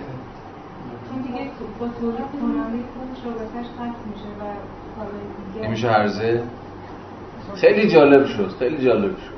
معادل هم دیگه هرزه و مساوات طلب. کالا میگه هم هرزه است. حالا تو ورژن مختلف هست. هرزه و مساوات طلب. مساوات طلب رو من نگاه کردم. اشرت طلب نمی‌دونم مساوات طلب چون ایشون آره اصلا اشرت طلب هر چی. اشرت طلب و برابری طلب به معنی در معادله. خواست رفتن تو معادله دو سر علامت مساوی قرار گرفتن یه نوعی معنی و دو اشرت طلب که باز همون که بیرون گفتن در اقتضای چون پانویسا هم میده دیگه اون چی بود اسم که می‌گفت حتی اگر جاییتر از داره مارتون رونکیشوت رو اجرا میده بعد یه ارجای نصف نیمه هم به پاست میده این دو تا کاراکتر رمان رو بله اوکی. میاره وسط حالا می‌کنم فاست در مسند اشرف طلب. و دونکیشوت در به منزله کلمه مسند اینا هر دو با دو تا دو تا سناریو با دو تا زن هم مارتونه که اون مارگارت اون. و همین ارز کردم که به نظر میاد اون بیلی و این میل این که از حرف میل طوره نه اراده. و این هی دائم هرزگی و باز اون کانکسی اونجا که تو بازار مکاره لیواهن جنس های در تیپه زنان نانجیب نیست. زنانی با تنهای آتشین. یعنی پیکر کالا رو باز همین این به نظر خود سیز زبونیش داره از نیل صحبت می‌کنه. نه. حالا بذارید من فهم خودم بگم. دوستان گفتم کالا که مادرزاد مساوات طلب و کلمه مسلک است. مثلا خیلی روشنه. چه بگیم مساوات طلب چه بگیم فاسد یا هرزه. شرطی ببین همین گفتم. ببین هر کالا با هر کالایی می‌تونیم مبادله شه بگیم به این منو هرز است. یعنی معیاری نداره سنجی نداره با کی بخوابه با کی نخوابه. هر کی بیاد اوکیه. به این معنا هرزه. به این معنا مساوات طلب. یعنی همه رو به چشم نگاه می‌کنه. یعنی هر کالای دیگر رو به یه چشم نگاه به چشم ارزش نگاه به این معناست که مساوات طلبه. به این معناست که میگه فاسد هرز است. حالا چرا کلمه مسلک هم هست؟ کلمه مسلک یعنی چی؟ معنی کلمه مسلک یعنی چی؟ کی کلمه مسلکه؟ ویژگی دیوژن چی بود؟ کلمه مسلک آدم بی تفاوت یادی؟ یعنی آدمی که به هیچ جاش نیست.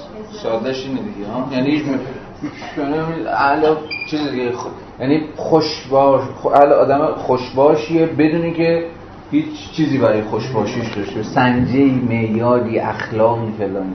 در یک کلام کلمه مسلک آدم بی تفاوتیه برای همین که داریم ببین کالاها کلمه اصلا بی تفاوتن که با کی یا با, با کی که غلطه. با چی مبادله میشه. به این معنیست که مساوات طلب و هرز و کلبی مسلک و اینا همه معنی کاملا معنادار میشه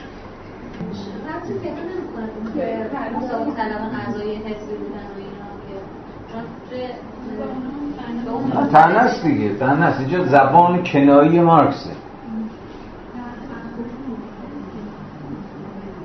کالا که مادرزاد مساوات طلب و کلبی مسلکه است همیشه آماده است که نه تنها روح بلکه کالبد خود را با هر کالای دیگری مبادله کنند مثلا میگه هر کالای دیگری دیگه روشن میشه منظورش حتی اگر کالای اخیر کریهتر از خود ماریتون باشه.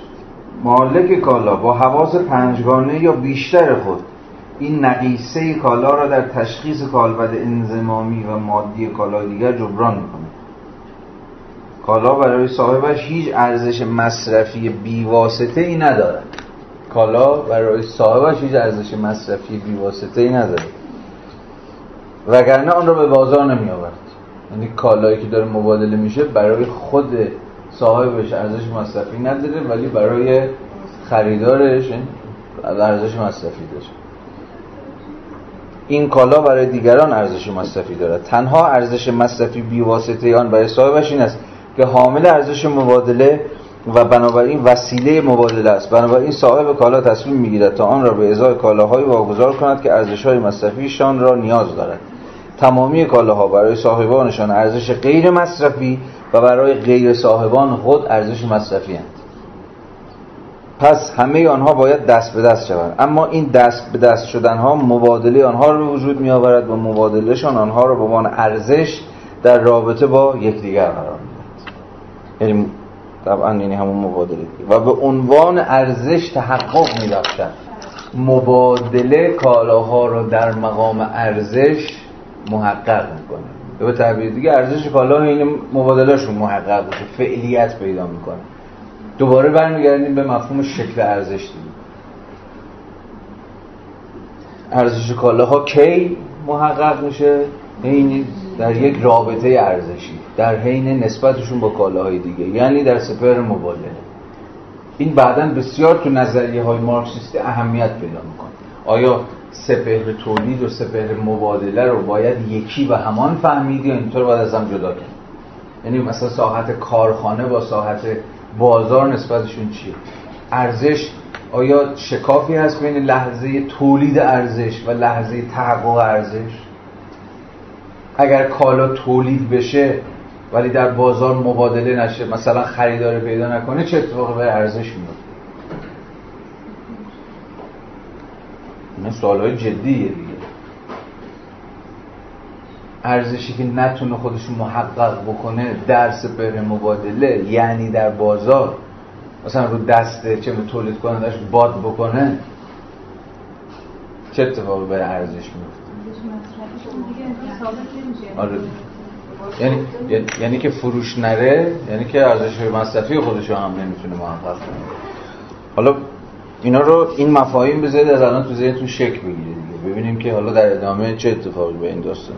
این بگم این منشأ اختلافات بس دعواها و خونریزی هایی در اون نظر مارکسیستی شد همین دعوای اخیری که بهتون گفتم دعوای دیوید هاروی بزرگ با مایکل رابرت که حالا اون آدم کمی نیست دعوا دقیقا همین نقطه است. هاروی به دلیل دینی نظریه شکل ارزش داره سپر مبادل براش مهمه میگه کالاها تولید بشن ولی بیان در بازار و خریدار پیدا نکنن ارزششون منحل میشه ارزششون از بین میره و این به بحرانی در سرمایه دارید. و منجر خواهد شد که اسمش چی می‌ذارین؟ over production می‌تونه به چیز منجر بشه. اضافه تولید. اضافه تولید نمی‌تونه مصرف کننده پیدا کنه. یک ولی خودش over production خودش اسم اسم در واقع اسمی بحرانه. پیامدش چی میشه؟ رکود دیگه یا بهش میگیم چی؟ بحران بحران تقاضا. بحران تقاضا. کالا تولید میشن تقاضایی در بازار براشون نیست. همینجا خیلی از اقتصاددانا میگه خب اوکی. پس سیاست سیاست خروج از رکود رکود تقاضا. چی میشه؟ تحریف تقاضا دیگه. مثلا دستمزد افزایش میده. مثلا یکی از چیزهای دیگه آقا دستمزد یا مثلا وام های چیز بدید به وام های اعتباری بدید به مردم که بتونن برن جنس بخرن. سه سال پیش یادتونه بسته خروج از رکودی که دولت تصویب کرد چی بود؟ مبتنی بر تحریک تقاضا بود دیگه. چون گفتم ما بحران چی داریم؟ بحران مازاد عرضه داریم. کالاها تولید شدن ولی در دفاع شدن توی انبارات کلی ماشین هست کسی نمی‌خره. کلی وسایل خانگی هست کسی نمی‌خره. که اون سیاست چیزی دنبال کردن؟ کارت های اعتباری و وام خرید خودروی داخلی و بتونه و غیره و حالا بگذاریم. به این ترتیب کالاها باید به عنوان ارزش تحقق یابند. پیش از آن که بتوانند به عنوان ارزش مصرفی تحقق یابند.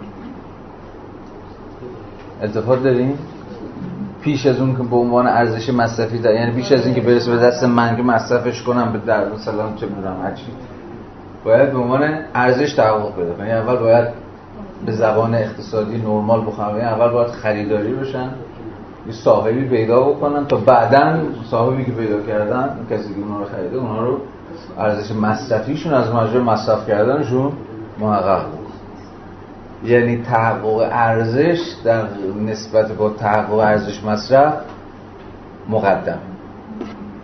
خیلی توضیح خیلی چیز منطقی هم هست دیگه. خیلی دو چهار موضوع رو کمی دقیقتر بررسی می‌کنیم. 113 دو. از نظر صاحب کالا هر کالای دیگری هم ارز خاص کالای او تلقی می شود دوباره یاد فصل شکل ارزش میفتید دیگه. از نظر هر صاحب کالایی کالای دیگر در حکم هم ارز خاص کالای اوست. یعنی یه کالا با یه کالای خاص با یه کالای خاص مبادله میشه. چی بود؟ شکل ساده ارزش بود نه؟ از این رو کالای او هم ارز آن برای تمامی کالاهای دیگر است. به این دلیل ساده که او کالا خودش رو می‌تونه به شکل بالقوه با همه کالاهای موجود مبادله بکنه کالای او میشه چی؟ منطقا دیگه آشناییم دیگه بعد از اون بخش شکل نقش هم ارز عام همه دیگر کالا رو پیدا برای هر به این معنا هر کالای منفردی می‌تونه نقش هم ارز عام رو بازی بکنه.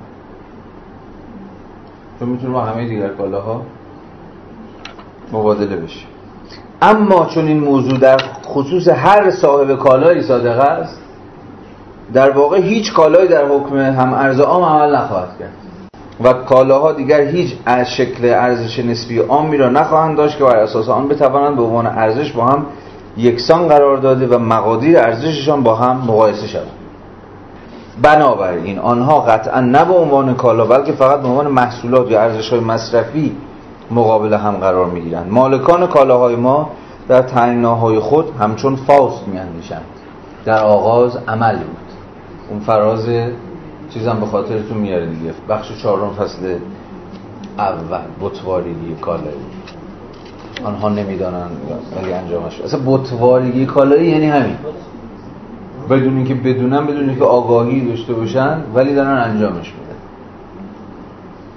جمله بعدم عملا همینه میگه. بنابراین آنها پیش از فکر کردن عمل کردن آنها بدون که بدانن انجامش میدن.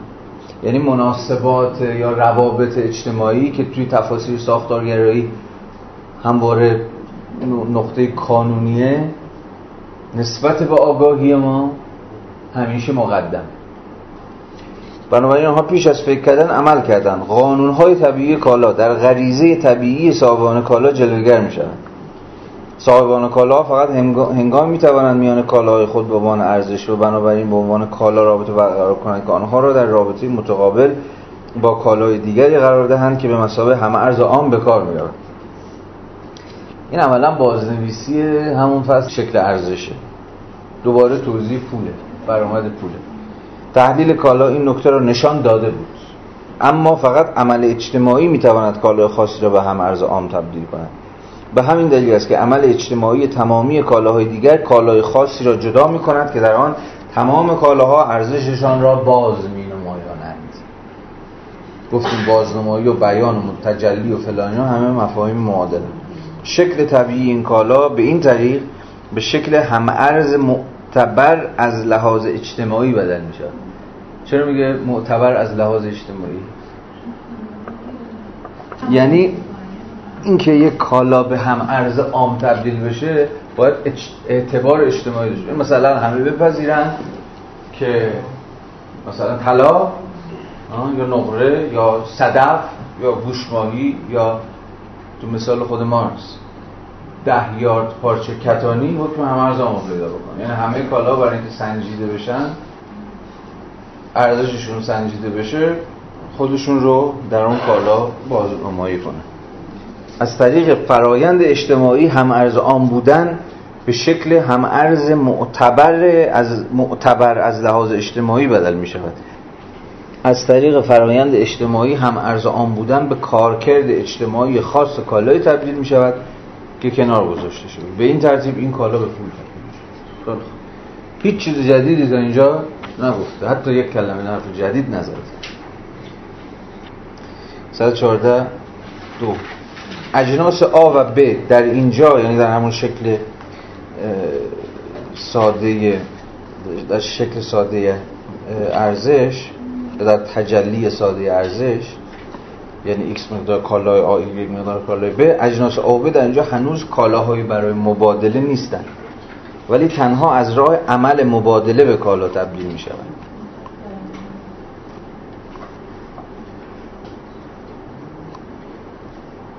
نکته جالبی داره میگه. داره میگه کالا بودن کالا با مبادله که اتفاق میفته یعنی تا مبادله اتفاق نیفته شما کالا ندارید. حتی اگه کالا محصول کار باشه. یادتونه این جمله البته جدید نیست. اینم توی صفحه آخر بخش اول فصل اول خوندیم. دو تا شرط داشت دیگه کالا بودن. یک کار باید دقیقا کال یک شی باید محصول کار انسانی باشه تا بتوانا رو کالا نمید یک کالا باید برای دیگری تولید شده باشه. یا یک کالا باید مبادله شده باشه. یا برای مبادله تولید شده باشه. که صفت کالا بهش بچسبه یا به تعبیر بهتر نقش کالا رو بازی کنه. اینجا هم حرف داریم تنها از راه مبادله است که یک شی یا یک جنس به کالا تبدیل بشه. یعنی ماهیت کالا نسبت به مبادله چیه؟ متقدمه یا متأخره؟ کالا. نسبت به عمل مبادله؟ متأخره دیگه. نخستین راه که شیء مفیدی امکان می‌یابد که به ارزش مبادله تبدیل شود این است که به عنوان یک ارزش غیر مصرفی وجود داشته باشه. یعنی چی؟ آره دیگه. نخستین شی به تعبیری این چیه؟ وضعیت پیش سرمایه داریه. چرا پیش داریه؟ جمله بعدش رو بخونیم می‌فهمیم یعنی به عنوان مقداری ارزش مصرفی که مازاد و نیاز فوری صاحبان است. این شرایط چیز دیگه. این شرایط پیش سرمایه‌داری که کالاها تولید می‌شدن مازادشون مبادله می‌شد. اول هدف از تولید ارزش مصرفی کالا بود. کالا تولید می‌شد چون ارزش مصرفی برای من داره. چیزی که اضافه میمون چیزی که مازاد می‌شد موقع مبنایی می‌شد برای مبادله. بنابراین معنای این جمله روشنه دیگه. یعنی به عنوان مقدار ارزش مصرفی که مازاد و نیاز فوری صاحب آن است. اشیا در خود و برای خود نسبت به انسان بیرونی و بنابراین انتقال پذیر هستند. برای اینکه این انتقال دو سویه باشد فقط لازم است انسانها با توافقی ضمنی یکدیگر را همچون صاحبان خصوصی آن اشیاء انتقال پذیر و دقیقا به این دلیل به عنوان اشخاصی مستقل از یکدیگر به رسمیت بشناسند. دوباره میریم روی صورتبندی هگلی از قرارداد به مسابه توافق دو اراده آزاد که متقابلا یکدیگر رو به رسمیت می‌شناسن صفحه 115 پاراگراف دو. هر کالا در مبادله بیواسطه محصولات برای صاحبش به طور مستقیم وسیله مبادله و برای کسی که صاحب آن نیستند فقط تا جایی که ارزش مصرفی برای آنها داشته باشد هم ارز است. یه بار دیگه هر کالا در مبادله بیواسطه محصولات برای صاحبش به طور مستقیم وسیله مبادله و برای کسانی که صاحب آن نیستند فقط تا جایی که ارزش مصرفی برای آنها داشته باشد هم ارز است. روشن دیگه. همون مبادله شکل نسبی ارزش و شکل هم ارز ارزش. بنابراین در این مرحله اجناس مبادله شده هنوز شکل ارزشی مستقل از ارزش مصرفیشان یا مستقل از نیازهای فردی مبادله کنندگان را کسب نمی ضرورت وجود این شکل ابتدا با افزایش تعداد و تنوع کالاهایی که وارد فرآیند مبادله می شود رشد می کنند یعنی شرایط رشد خود سرمایه داری که مترادف با گسترش گستردگی دامنه مبادله کالایی خودش داره میگه دیگه. افزایش تعداد و تنوع کالاهایی که وارد مبادله میشن این مبادله دیگه هی داره گسترتر میشه به شکل عامتری پیدا و می‌کنه.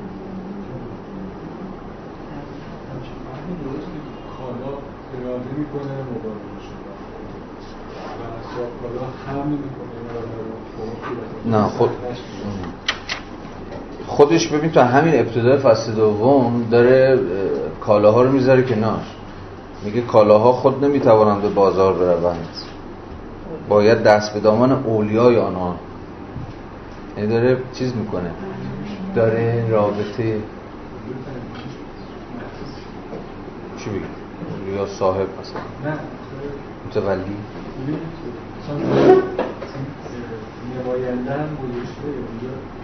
نماینده بذار هر چی می‌خواد بذار.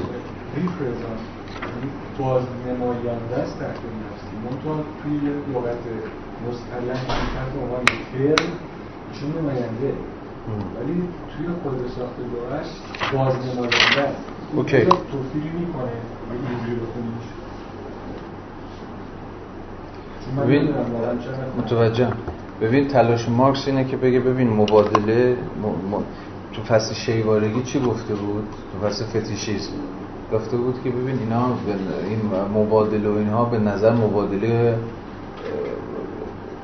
به جای اینکه ما این فرآیند مبادله رو به مسابقه یک سازمان اجتماعی بفهمیم که درش افراد با هم وارد مناسباتی میشن وارد روابطی میشن این رو به مسابقه چی می‌فهمیم؟ مبادله خود کالاها با هم دیگه. یعنی نقش چیز اینجا از دست میده که ما با رابطه انسان ها با هم دیگه سر کار داریم.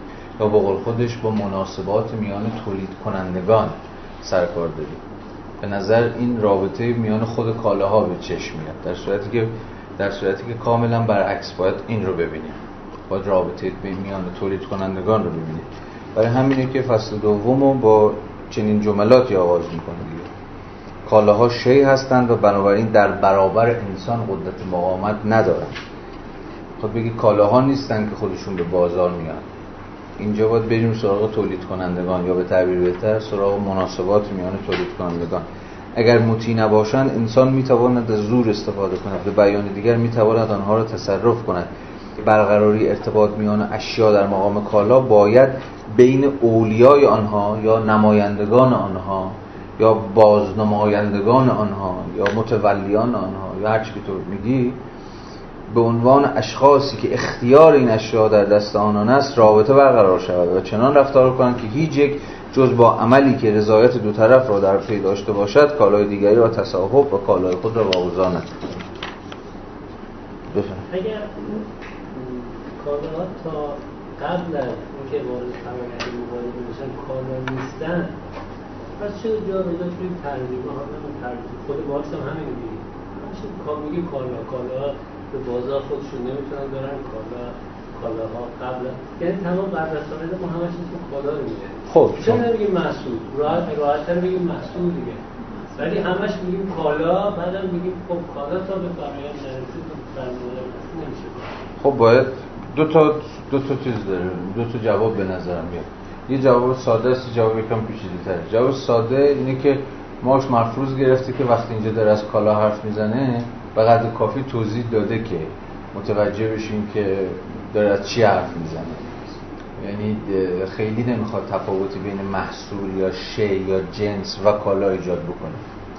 اما چیزی که این پاسخ ساده رو ممکن تر می‌کنه اینه که برای مارکس بین ساحت در واقع ساحت تولید و سپر مبادله پیوستگی وجود داره.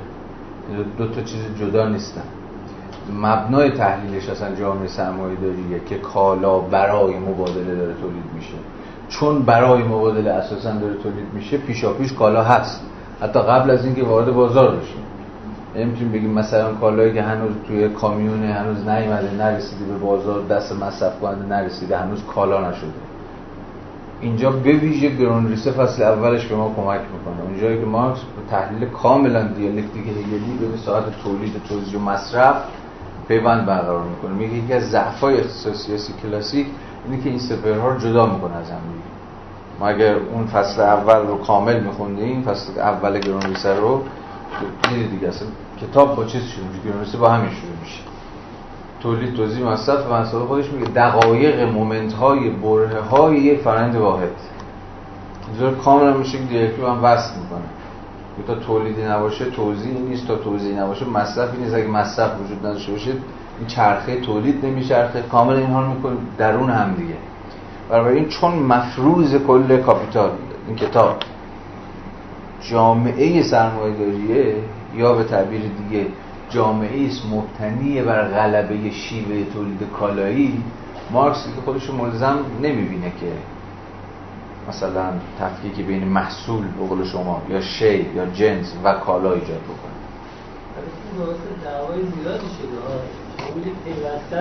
دعوا ارزش توی تولید ببینی خب دعوا رو گفتم. توزیع ببینی و بازار. این اساس دعوای تمام بله صحبت کردیم سرش دیگه بله بله. ولی این یعنی مقام دعوا رو باید بدونیم کجاست. مقام دعوا سر همینه. بین ساحت تولید ارزش و ساحت تحقق ارزش. آیا این دوتا جدان یه شکاف اینا رو از هم جدا می‌کنه یا این هم بستن یا چی؟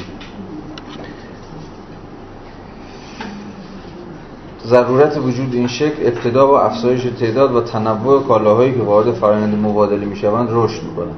مشکل و ابزار حل آن همزمان ظهور می‌کنند. تبادل تجاری که در آن صاحبان کالاها اجناس خود را با انواع اجناس دیگر مقایسه و مبادله می‌کنند هرگز پیش نمی آید مگر آنکه انواع متفاوت کالاهای متعلق به صاحبان مختلف با یک نوع کالای دیگر مبادله و ارزششان با آن یکسان گرفته شود؟ دوباره توضیح هم ببینید تکراری گفته بودم هی به زبانهای مختلف از مسیرهای مختلف داستان توضیح میده.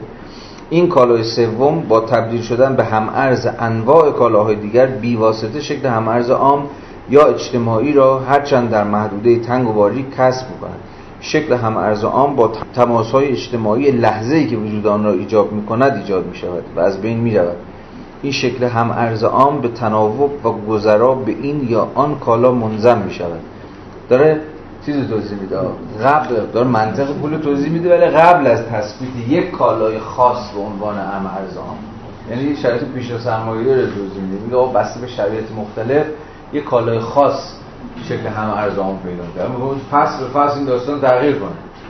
تا فصول سال رو توی فصل سالی مثلا چه می‌دونم فلان محصول کشاورزی شکل هم یعنی همه محصولات خودشون مثلا با اون محصول چیز بکنن مبادله کنن. یا مثلا چه می‌دونم برای چه عرب بادیه نشین می‌کنه شطور حکم همه ارز عام رو پیدا کنه همونجور که بود دیگه. جون انسان رو شما با شطور بسنج بود دیگه. و هستن به یه معنی دیگه. به دلیل غلبه اون, اون, اون کالا که می‌تونه انگار آنچنان این کالا خودش جدا کرده از از دیگر کالاها که همه باید خودشون رو در کسوت اون در آینه اون بنمایونند شکل همرزان با تماس های اجتماعی لحظه ای که وجود آن رو به وجود می آورد یه لحظه اجتماعی می‌کنی یه چیزی ها بتونی نقش رو بازی کنه تصادف اینو اینجا اختزا بکنه یا که گفتم دیگه. این ایجاد میشه و از بین می‌رود. یعنی هنوز پول در مقام یک اعتبار اجتماعی فراگیر و عام و اینا هنوز شکل نگرفته. این شکل همارزان به تناوب و گذرا به این یا آن کالا منظم می شود یعنی این یا آن کالا این نقش بازی می‌کنه. اما با رشد مبادله کالا شکل هم از خود را قاطعانه و منحصرا در انواع خاصی از کالا تثبیت می کند یعنی در شکل پولی تبلور می یعنی از اینجاست که مبادله شکل پولی میشید جایی که یک یا دست کم چند نوع کالای خاص وظیفه ایفای نقش همارز عام رو بر عهده می‌گیرند 116 دو. به همان نسبت که مبادله کالا قید و بند صرفا محلی خود را از هم میگسلد و در نتیجه ارزش کالاها بیش از پیش در تجسد مادی کار عام انسانی گسترش می‌یابند به همان نسبت شکل پولی به کالاهای منتقل می شود که به طور طبیعی برای انجام کارکرد اجتماعی همه ارز عام مناسب هستند. یعنی رفته رفته کاشف که کاشف به عمل میاد که یه سری کالای خاصی بهتر می‌تونن مثلا به دلیل ویژگی طبیعیشون. سختن مقا... چیزن از بین نمیرن در برابر باد و باران گزندی نمی‌بینن و غیره و غیره می‌تونن بهتر نقش هم ارز رو بازی بکنن به همان نسبت شکل پولی به کالاهای منتقل می شود به طور طبیعی برای انجام کارکرد اجتماعی یک همارزها مناسب هستند. این کالا فلزات گرانبها هست یا فلزات گرانبها از دوره ای به دلیل ویژگی طبیعیشون بهتر تونستن نقشه پول رو بازی کنن اکنون این گفته که اگرچه طلا و نقره به طور طبیعی پول نیستند اما پول به طور طبیعی طلا و نقره است انتباق ویژگی های طبیعی آنها را با کارکردهای پول نشان میدن اما ما تا کنون فقط با یکی از کارکردهای پول آشنا شدیم. کارکردی که در آن پول به عنوان شکل پدیداری ارزش کالاها به کار می‌رفت. یعنی پول مسابه شکل ارزش یا شکل بیان ارزش.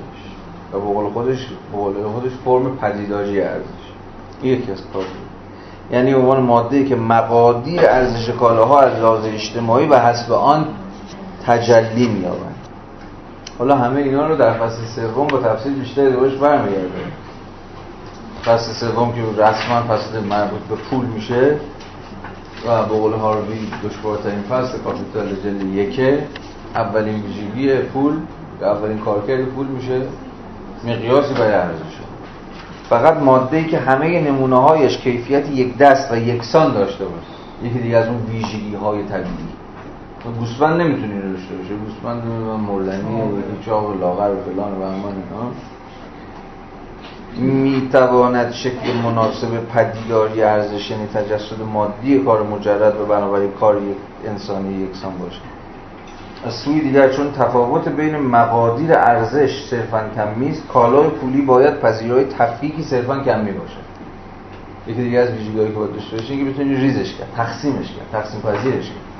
بنابراین باید به دلخواه تقسیم پذیر و نیز از اجزای تشکیل دهندش قابل گردآوری باشه طلا و نقره به طور طبیعی چنین ویژگی‌هایی دارند. کالای پولی ارزش مصرفی مضاعفی کسب می‌کند. علاوه بر ارزش مصرفی خاص آن به عنوان کالا مثلا از طلا برای پر کردن دندان به عنوان ماده ماده خام اجناس تجملی استفاده میشه. یک ارزش مصرفی سوری به دست میاد که ناشی از کارکرد اجتماعی خاص آن است. یعنی طلا هم ارزش مصرفیش حفظ می‌کنه می‌بینید. طلا جواهرات فلان و همان. و هم یک از بولایی یک ارزش مصرفی سوری پیدا می‌کنه. یا نقش چیزی بیش از خودش رو بازی می‌کنه. چون تمام کالاهای دیگر صرفا هم ارزهای ویژه پولند و پول هم ارز عام آنهاست آنها با پول همون رابطه را برقرار می‌کنند که کالاهای ویژه با کالای عام دیدیم که شکل پولی صرفا باستاب ثابت و استوار روابط میان تمام کالاهای دیگر برای کالاست. اینکه خود پول نیست کالاست فقط برای کسانی یک کشف محسوب می شود که از شکل کامل شده آن آغاز می تا سپس به تحلیل آن بپردازند. فرایند مبادله به کالایی که خود آن را به پول بدل کرده است نه ارزش آن بلکه شکل ارزشی خاصش را می 118 پاراگراف دو پیشتر خاطر نشان شد که شکل هم ارز کالا به معنای تعیین مقدار ارزش آن نیست. بنابراین حتی اگر بدانیم که طلا همان پول و در نتیجه با تمامی کالاهای دیگر بیواسطه مبادله پذیر است هنوز نمی‌دانیم که مثلا ده پوند طلا چقدر ارزش دارد. پول مانند هر کالای دیگر نمی‌تواند مقدار ارزش خود را جز به طور نسبی در کالاهای دیگر تجلی بخشد. این ارزش بر اساس زمان و کار لازم برای تولید آن تعیین می شود و در کمیت هر کالای دیگری که همان مقدار زمان کار را در بر داشته باشد تجلی می یابد تثبیت شدن مقدار ارزش نسبی طلا در سرچشمه تولید آن از طریق مبادله پایاپا اتفاق میافتد به محض که طلا به عنوان پول وارد گردش می شود ارزش آن از پیش معلوم است. در واپسین دهه های صده 17 هم با کشف طلا با کشف اینکه پول یک کالاست نخستین گام در واکاوی پول برداشته شده بود. اما این صرفا نخستین گام بود و نه چیزی بیشتر. فهم اینکه پول کالاست دشوار نیست بلکه دشواری در کشف این است که چگونه چرا و از چه طریق کالایی پول می شود پیشتر از ساده ترین تجلی ارزش x مقدار کالای آ مساوی y مقدار کالای ب پی بردیم که شیعی که در آن مقدار ارزش شیء دیگر بازنموده می شود به نظر می رسد که شکل هم ارزی را مستقل از این رابطه همچون خصوصیت اجتماعی که ذاتی طبیعت آن است دارد. ما این فرایند را که از طریق آن این ظاهر کاذب قاطعانه تثبیت شد دنبال کردیم.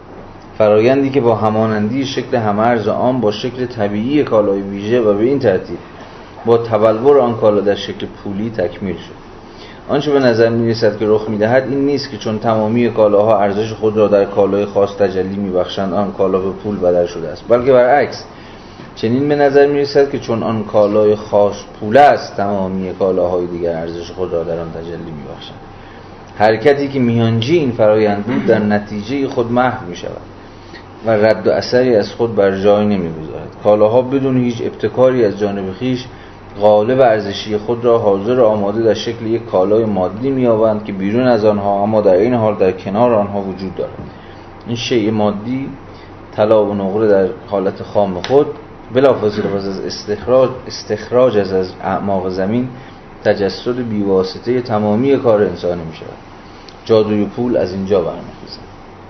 از این پس انسانها در فرایند اجتماعی تولید خود به شیوه کاملا اتموار یعنی جدا از هم با هم ارتباط برقرار می‌کنند. بنابراین مناسبات تولیدی آنها صورتی مادی به خود می‌گیرد که از کنترل آنها و عمل فردی آگاهانشان مستقل است. دوباره فتشی این وضعیت نخست در این امر نمود مییابد که محصولات کار انسان ها به طور عام شکل کالاها را به خود می‌گیرند. این وضعیت نخست در این امر نمود مییابد که محصولات کار انسان به طور عام شکل کالا رو به خود می‌گیرن یعنی چی؟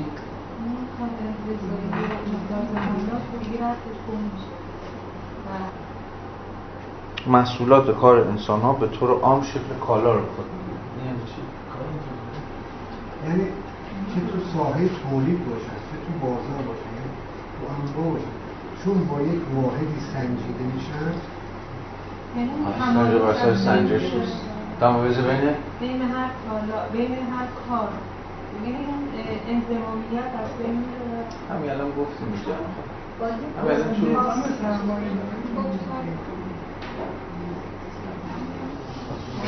داشتیم صحبت همین الان ملاحظه که دوستمون مطرح کرد که چرا مارکس میگه کالا نمیگه محصول تا همینجا این کار اتفاقا تفکیک رو به کار می‌بره.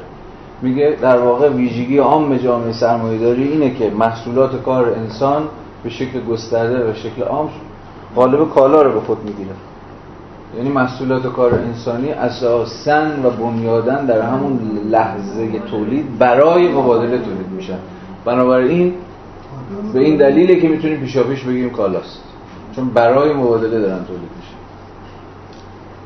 هیچ چیز پیچیده ای نداره. بنابراین معمای بطواره پول فقط معمای بطواره کالاست که اکنون مشهود شده و چشمان را خیره می‌کنه. و خب مارکس میگوی معتقده که اینجا تونسته راز بطوارگی رو باز بکنه دیگه. یعنی آقا بوتی بوده فتیشیزمی این وسط وجود نداره به یک معنایی.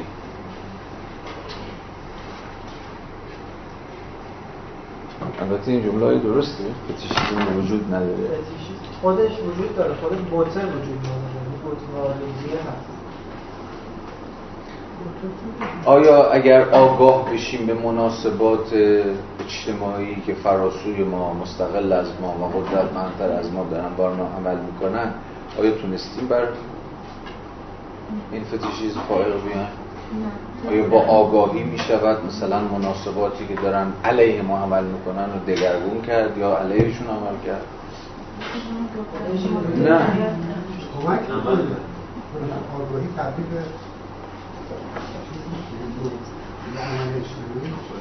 در خود بخش چهارم پس اول بله. در همون فصل فتیشیز به سراحت میگه دیگه. خلاصه ما الان اینجا پیداش نمی‌کنم ولی ما با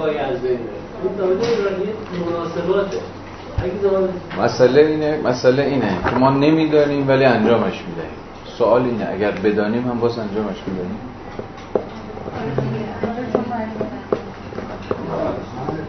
پس اهمیت آگاهی چیه؟